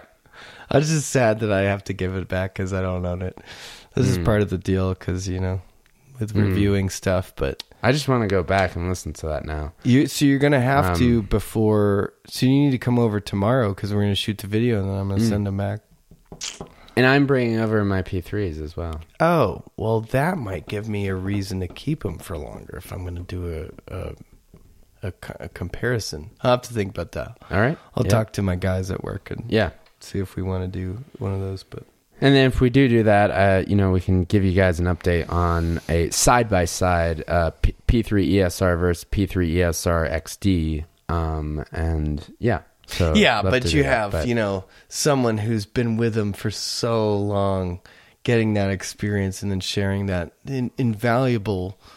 d- The the difference, what it sounds like from Mm-hmm. a from a trained seasoned listener, that was super valuable. Really appreciate that Mm-hmm. that um, perspective. You're welcome. All right, so uh, so folks getting into audiophile stuff, you know, um, we've been doing a lot of talk about speakers. I guess it's partly because he's already got a DAC and he's already got a pre, Right. but I think that's a natural thing for folks to focus on is to maybe start Oh, yeah. start answering with the this- question yeah. with where do other people start? Mm-hmm. You know, um, will you start not with the gear, but with that first question we asked of where does this fit into your life? Where can Yes. we fit this into your life to the Yeah. most?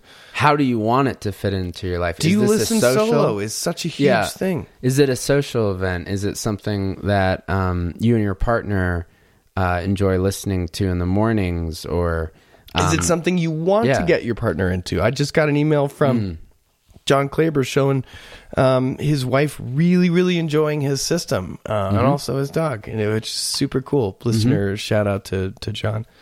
Um, but but that's that you build something nice enough that it can become maybe a, a an olive branch to the craziness of the audiophile hobby, or a way for you to your you know significant other to understand you better.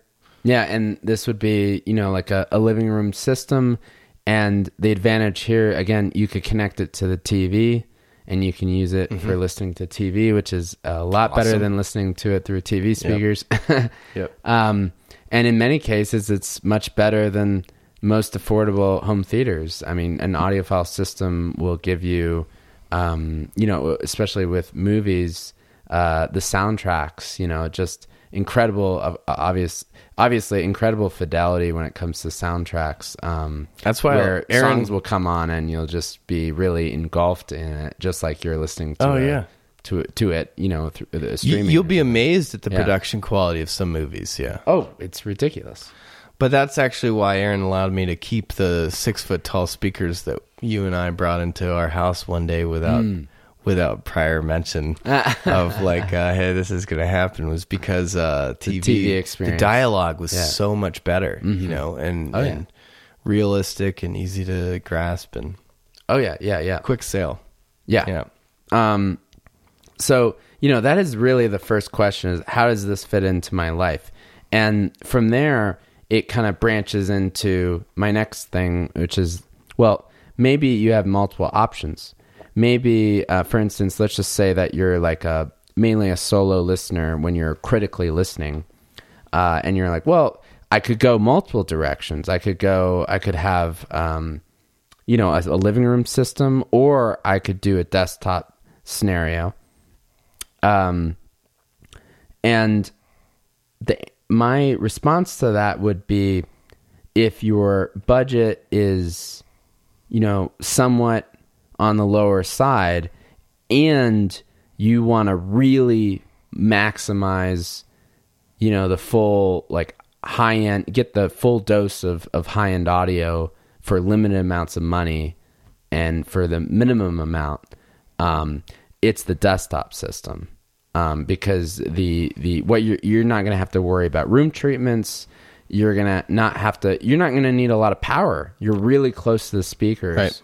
Um the speakers are going to be barely playing their you know one watt spec even Yeah, um, because you're frankly. literally within that one meter that they're measured at. When you start moving away, um, it's interesting how much more power we have to dump into the room. Yeah. Right. Um, and so you know that's another thing. You're you're listening to uh, the speakers uh, at much lower distortion because literally the excursion of the drivers is a lot. It, it's a lot less.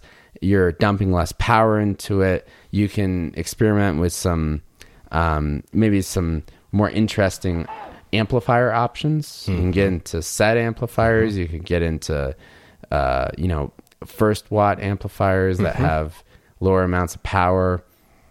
Uh, so there's so many cool options for desktop setup. So when we're talking budget and we're talking about okay, I'm a solo listener and I have multiple avenues, but I want to get into a true, you know, get the full dose of high end.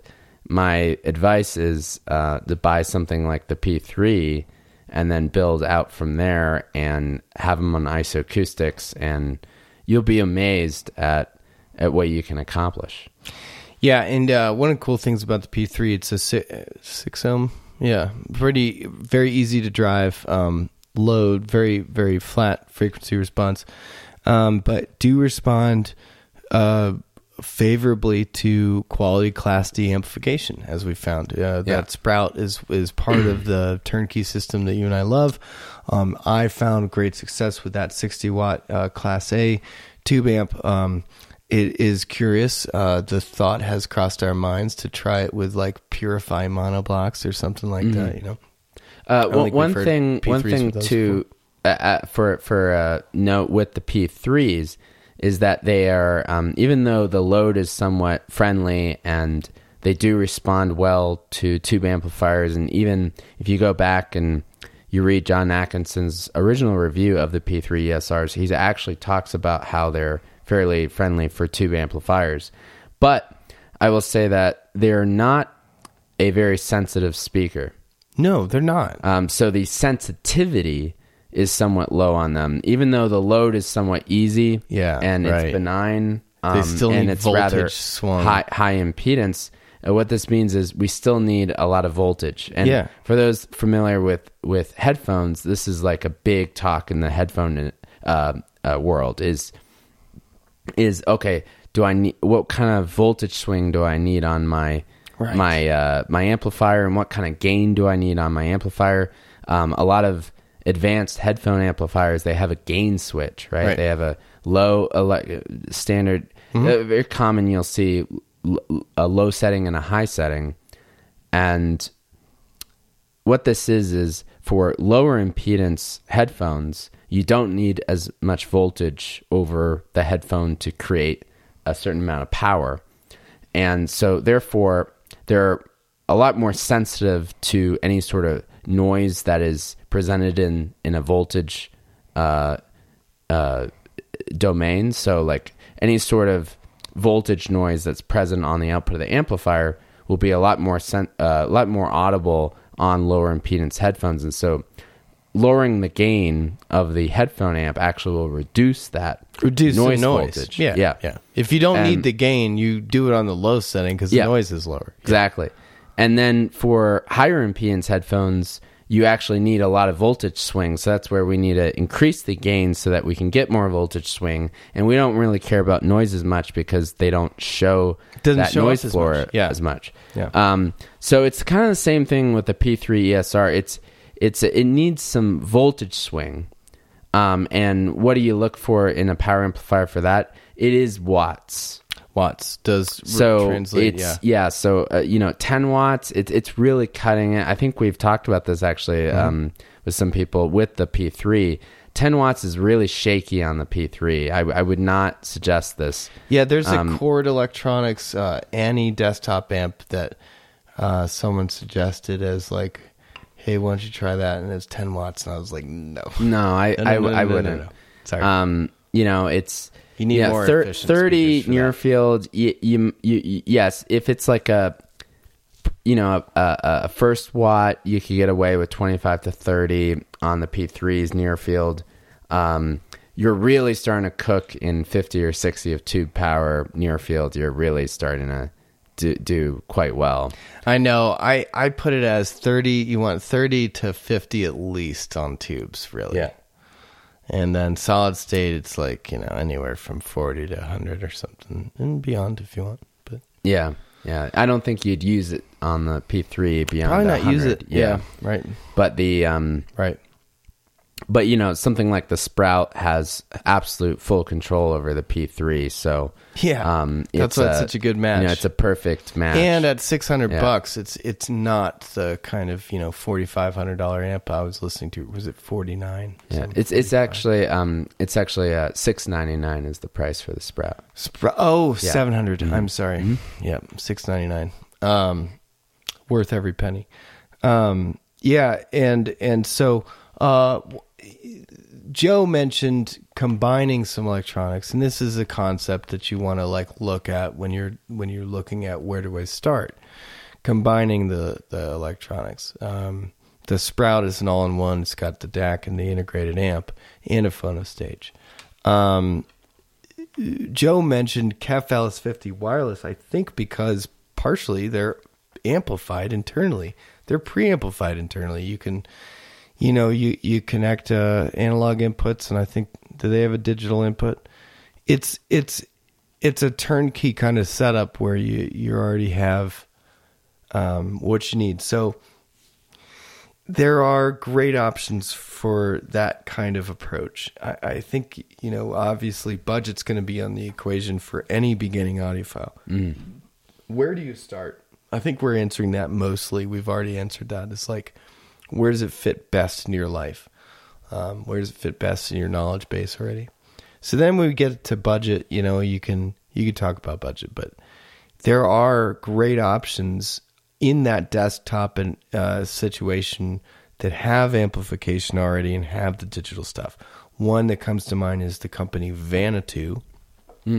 They always have rooms kind of near impressive rooms at audio shows, and you'll go into a Wilson room or you'll go into like a Von Schweikert room and you're just like, wow. And then you go into the next room and it's these tiny little DSP powered, multi amped, tiny, tiny little desktop speakers that have a passive radiator on the back and, you know, uh, an AMT driver and some kind of other thing. And you're like, you're like blown away. And these guys in that context, they always put themselves next to a, a great room, and it's it's one of those demos that shows everybody remembers. Uh, because the Vanatoo, the small Vanatoo speakers are just, mm, you know, very impressive for what they're able to pull off. So it's multi-amped. Every every driver's got an amp. It's all the, you know, traditional. What could we? What if we did this? You know, all the way to the to the nines, and um, but we did did it in a budget way. So it's it's modern, you know, to the nines technology of like individual amps for every driver, DSP crossovers for phase coherence, uh, you know, all kinds of like just very minimal computer generated baffle and and cabinets. So it's got just like imaging for days. Great, great little speakers, very attractive prices, lower than the KEF 50 Another mm. option. There's so many options. Hmm. But we see this market, the desktop audio market, as you can have a foot in the in the full audiophile world where you actually have a first watt amp on your desk. Mm-hmm. Or like me, like a you know 4K T150s that are behind yeah. your monitor. And at that point, then you have some money for to get into the cool stuff, the the power cables, cables, the, regenerating, the, um, all the little the yeah, the power your power setup. So um, streamers and stuff. So many different options, and that's just why if you're interested in getting into the speaker world and you, are solo listening, near a near field uh, setup can just be excellent. And also, you know, living in perhaps the city, uh, it's really nice because the overall amount of sound pressure that you're putting into the room is is going to be less so it's it means like late night listening is going to be better hmm. and and more conducive as far as not bothering others. Better for um, apartment dwellers and, exactly. and townhome people. Yep. Um, yep, yep, yep. And I, sure. I, just I want to throw in there. I misspoke earlier. Um, the uh, for the 2021 catalog at PS Audio, the Sprout is now seven ninety nine. Oh just, wow! Just, okay, yeah. gotcha. And that's the Sprout 100. It's a hundred watt amplifier. Yeah. Um, it's the size of a book, a small book. So yeah, it's very impressive. that one's that one's nice if you want a minimal solution. Um, but you can also you can go if you can find you can them in straight stock. up go to you know these these uh, a full up rack for your for your desktop setup where no you have um, you know a, a, a nice two preamp and you can have a first watt amplifier whatever you want. You know I you go, there is no limit to how far you can take the desktop setup. No, it's, it's and, worth it. Like and you, that's you part of the squeak the out story. All the, yeah, all the it's, performance. There's so much there that yeah. you could have. And if you think that you can't get work done when when you've got a really resolving audiophile system, you're just you're just wrong. You just, you need to find the right tunes. But yeah, being immersed in the music, it's you it, you can really maximize your working effectiveness. I, I've just loved it. You know, I've been working in front of this system. I for bet a few you days. can't stop. Yeah, I can't stop. Okay, let's let's take a step back here and let's say that you're somebody who, um, you know, you enjoy the social element of a system. Mm-hmm. You enjoy having it in the common space. Mm-hmm. Uh, that the living room, um, you enjoy, you know, having it in front of the TV, and you can watch movies on it. Um, what does somebody do you know, that wants to get into uh, high end audio and start uh, at a system that's going to deliver, you know, decent uh, uh entry level experience into the high end world. What, what do you do for that kind of setup? Yeah, where do we move from the from the uh, receiver paradigm because there's a good chance that if you're already doing mm. something mm. in there, just like Joe, you're going to have a receiver, mm-hmm. and so you're looking at um, you're looking at these racks that people have put poured years and tons of money into, and each component they've spent all this time thinking about, and you know, and then you think, where do I start? You know, and that's a good question. I, I want to also reiterate. So I work at the Music Room, the world's leader in used hi-fi audio, uh, tmraudio.com. The, the one of the things to keep in mind is that with today's very very active used market, and it's been active thanks to the internet marketplace for quite some time. Um, if you buy things keeping an eye on the resellability of these products, you can work your way through a lot of options. Right. So you can buy something, you can hold it for a while, enjoy it, yeah. and then you can sell it and not lose that much money. Really not. Right. It- you can you can buy an integrated, and then when you feel ready, uh, I don't know, trade that in to toward uh, you know the separates, Right. Yeah. and have it be steps along the way. I- do recommend starting with an integrated amplifier. Though. Yes. And and uh, remember, not only are you getting your preamp, your amplifier, and in some cases a DAC built into that, and some cases a phonostage. True. Um, but but you're eliminating all the interconnects in between all of that. Yeah, You're, cables you're and- eliminating all the power cables except one. You're you're reducing it to one chassis of RF, Yeah. you know, control and stuff. Right. so it's just a nice and then you're also you're limiting how much space you need to dedicate to Right. ha- holding all the components Right. and an integrated amp even if it's a tube amplifier um, a tube integrated uh, it's going to consume a lot less real estate real estate um, so you know uh, starting with a integrated amp is definitely the way to go for getting into uh, your first system uh, yeah. and I guess the to to button up uh, that point I was making was just that like Mm. if it's a brand that you've never heard of and that you don't see mentioned too much, you know, like use a little more caution because at this stage in the game, just getting started, you I think you want to both invest in pieces that are going to be good for your system and also pieces that will facilitate future moves for you in the future. Right? So there's a whole lot of small companies and you could get this thing that's really cool. Um, but think about uh, the next step is is this really no name amp that doesn't have a website anymore because that company's defunct as of 10 years ago. And is is that the move? Or is you know maybe it is maybe it is. Um, if you're a real junkie and you're kind of like into this one designer that makes these things and he only sells them to this one outlet it's cool. Do it. You know but um but like there's there's benefit in buying a parasound right as your first integrated Oh yeah, yeah. right because sure. it's it's really well constructed all the money's in the right stuff it's not jewelry Mm-hmm. it's an audio tool right but it's also a parasound and you're going to find a buyer for it Oh, afterwards absolutely. Yeah. just yeah. a, just one little thought coming from the world of secondhand hi-fi that's that's a, a thought i have you know Yeah, that's a that's a good embark on this. good point. Um and uh and then we get to the point of okay, now we have to we have to buy a speaker that can fill a larger space. Okay, Right. so this is where we Right. start really kind of losing the upper hand that the desktop system has going for it.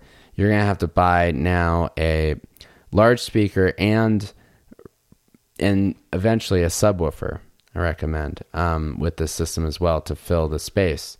So um, you know, ELAC is a pretty good option that comes to mind as far as affordable Sure. speakers. They've been doing good, Um, good budget stuff. what- Triangle what is another recommend? company for budget. Oh, okay, Triangle. yeah, good. Yeah, the Okay. BRO3. I haven't heard them.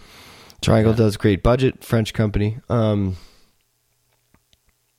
I don't know. Those are probably the main two that you recommend as to you know the starting. I like um I do like uh like Vandersteins, um like the smaller Vandersteins. Oh, They're- some of the they're older nice- like the two nice CIs. The Yeah. two CIs. Oh yeah. Yeah, that, that's a You're- good you're speaker absolutely right. for the price. I mean, Yeah. heck, I, I don't know. Like it's under a thousand used. Yeah. Right. surely. Right. Um, and it's a fairly big speaker that can fill a, a space, and the sound staging is, is really nice off of. Yeah, you just want to make sure someone checks the back bottom woofer and make Hmm. sure that that sounds good and make sure pushing a little bit and make sure that the cone's not rubbing or or the the voice coil's not rubbing. You know, I've come Yep. across that a couple times, but And then you could get into you could get into the Magnepan world where Yeah, you right. get into um, if if you point are sevens. interested in planar MMGs. magnetic speakers, um, Yeah. you could you could get into that. Um, I'm not affordable. personally. I'm not a huge Martin Logan fan. That's just a personal. That's just a personal opinion. I would, Yeah. I would prefer Magnepans with Rels over over a uh, higher priced Martin Logan that has the built-in sub. Yeah. I've just never found them to be the most coherent thing. I've always find found myself wanting to move the sub somewhere else. And, Um, Oh, yeah, and tying it to, That's the, a good to the speaker like Yeah. that makes it a little tough. Yeah. But the thing about the Martin Logan design, you know, I went down this rabbit hole a while because Gayle Sanders is is not related to Roger Sanders. Yeah, yeah. I was about to say, I was like, that's, that's But Roger Sanders invented the curvilinear electrostatic technology Mm-hmm. that was then licensed to Gayle Sanders, who owns Martin Logan, uh, and and the the original uh, principles for Martin Logan. Roger Sanders kept his his flat electrostatic technology, um, but licensed that other one to Martin Logan. Now, the, the the reason that that's a benefit over the the only benefit over the flat electrostatic panel is that more people get to enjoy the music, and that's Martin Logan's whole premise. It's, it's where they start. Is they're taking the the electrostatic curvilinear panel panel and the the benefits of electrostatic is the transient uh, capabilities are insane.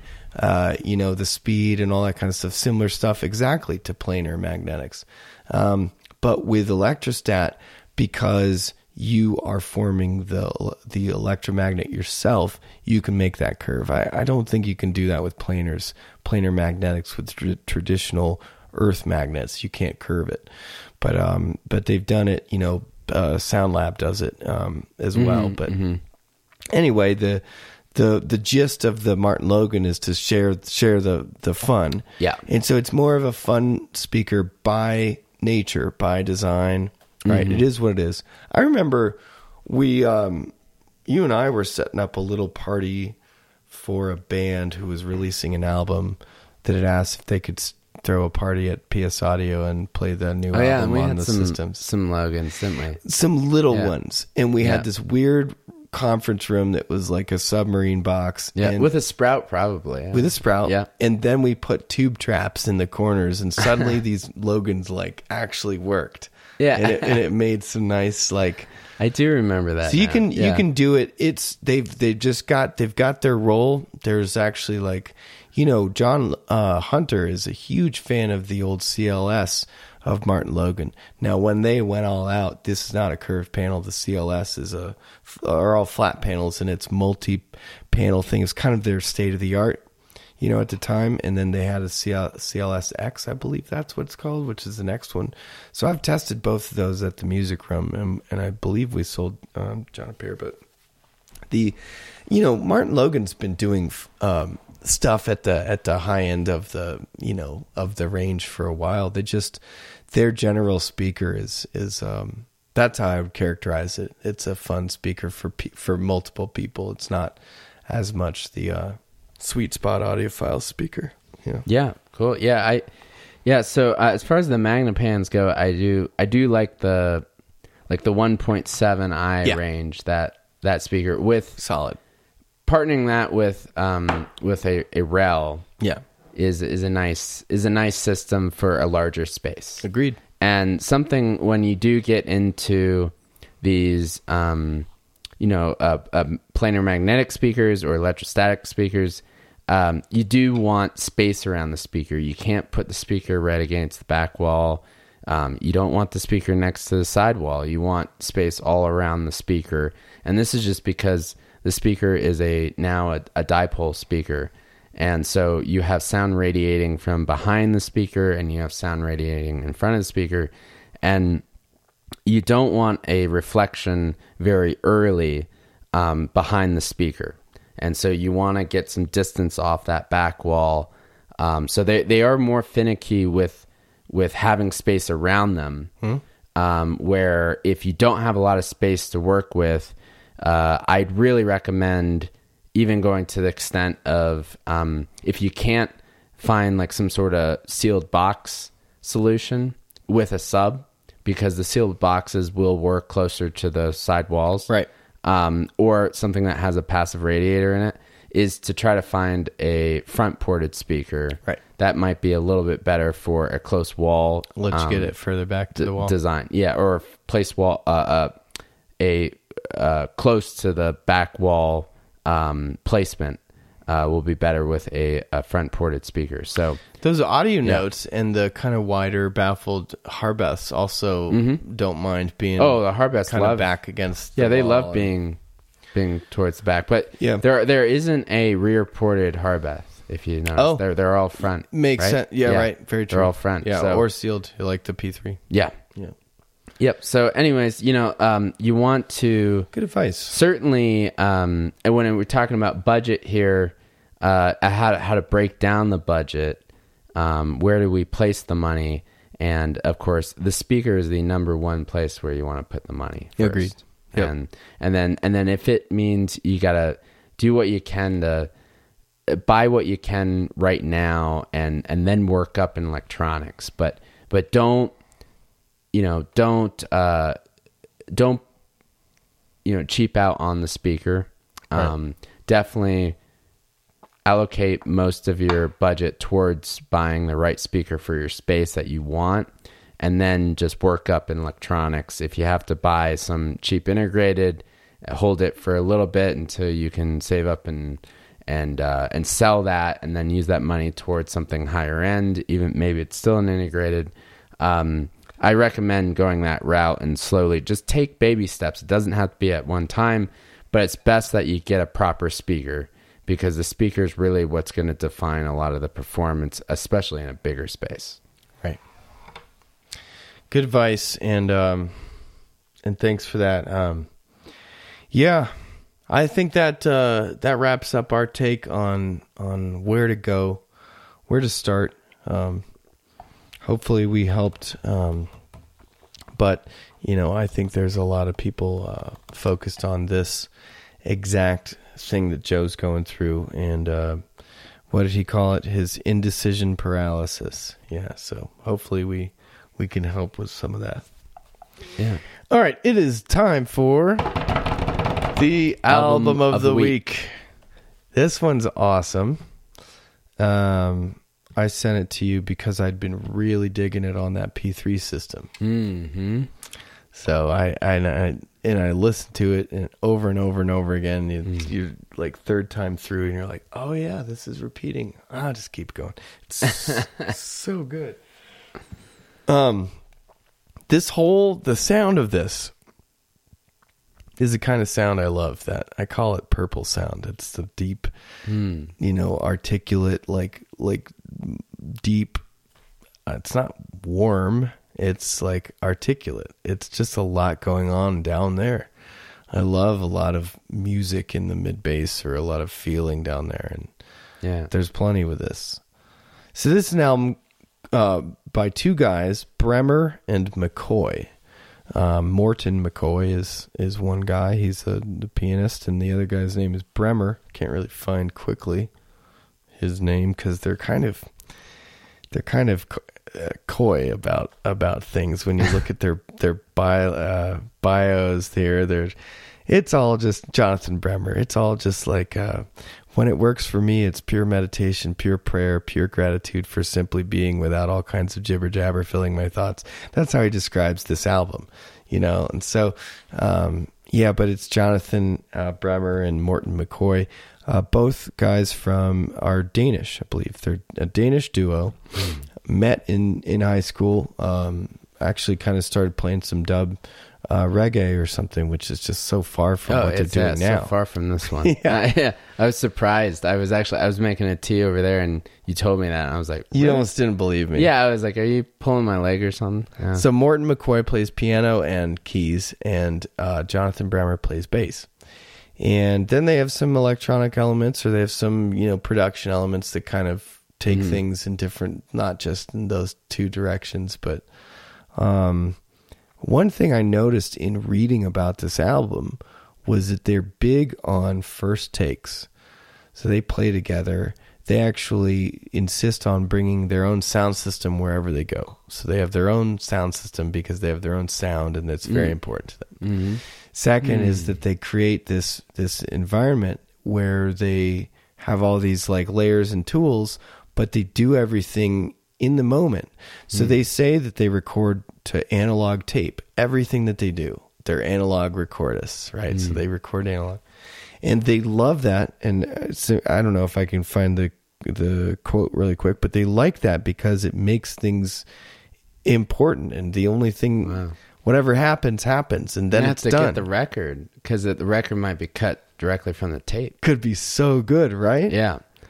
You know- um, what I, what I love about this uh, album is the genre mixing that is going on and how how subtle it is. You know, um, you know, it's this like perfect blending between um, you know electronic ambient and jazz. You know, and I Yeah. love how like ambient's being mixed with so many different genres. You know, like the most popular being neoclassical. You know, um, Right. where, where we're seeing Right. a lot of artists emerge from that space uh, of ambient and and and classical. Uh, this is kind of ambient and jazz, and that's Yeah. really cool. Yeah. Yeah, Gosh, and some other stuff. And just the vibe of it was one of the things we were talking about. How so good. And then we were talking about the melodic, you know, like superiority of these songs and how there's there's so much intention to the way that they're constructed melodically and um it's a it's a feel good album. so feel good. Like, it's it- so good it's to work really to Feel good. and it makes you feel really solid like it's Yeah. just a warm blanket. Like it doesn't put you to sleep. No. it like is energizing in like a a very um seductive way. Mm, yeah. You guys are going to love it. Bremer, B R E M E R, McCoy, M C C O Y. Um, and the album, let's see, what's the album called? I don't even have it up here. Oh, it's called Natten, which is Danish for the night. Yeah, and actually, um, apparently that's the the whole inspiration from the album was um, an album focused on the end of the day, Hmm. and it's just a theme album. That's just killer. What's our favorite tracks? Uh, number five, Nu Og Altid. I'm, yeah, I'm I like trying that. to. I like that one. Um, yep. Aurora, I thought was one of mine. Um, April, really five, six, and seven are such great. It's a great trio of tracks, but you, like we said, beginning to end, the whole the whole dang thing is so good. Yeah, I think I um I, I think I used to listen to Utopia. Oh, one of their another one of their albums. Yeah, I sure. think I, back um I when started that was released, that. I think I, I I went through a phase where I was listening to that. I can see that. But um but yeah, th- this they is- called this Natten their most cosmic album ever. I don't know what that means, but that's what McCoy said. Oh, it's a cool album cover. Yeah, it's awesome. Yeah. It's an I'm awesome. gonna have to search for this one on on vinyl. This was this is gonna be out of my you. list. The the analog tape, you know, that's got me sold because I hope they. Yeah, I straight mean, to tape. yeah. one take. Uh, Copenhagen, Denmark. Crazy Mm. guys. Good. Uh, it's a hi-fi hotspot there, so maybe they have good speakers. Never know. Very cool. Thanks for sharing right. that one. Oh yeah, that's I mean, a great one. Man. How did I stumble upon that? I think it was in the new releases of Qobuz or something, and like always, I had some free time with nobody I could annoy too badly by just going through album after album of of terrible, chaotic like trumpet jazz to find this beautiful stuff. So Uh, thanks for putting that hard work in. you're welcome. You're welcome. Yeah. Somebody's gonna do it. It's Yeah. hard work. Yeah, especially on the P3s. I just ordered the album, so It sounds Yeah. like you. That's Yeah. that's a very you move. Finish ordering the album literally by the time we give our adieu on the podcast. Yeah. Hopefully hopefully Darren didn't buy the last one. So all right. Um with that, this has been another episode of the Hi-Fi Podcast. I'm uh, with Darren Duncan. I'm Duncan. I'm Darren. And thanks for listening, everybody. We will catch you next week. Have a good one. Bye. The Hi Fi Podcast with Darren and Duncan is produced by Darren Myers and Duncan Taylor and is copyright 2020 of Slope Productions. The intro and outro music is provided by Denver's Color Red Studios and features the song Bangs by the band Many Colors.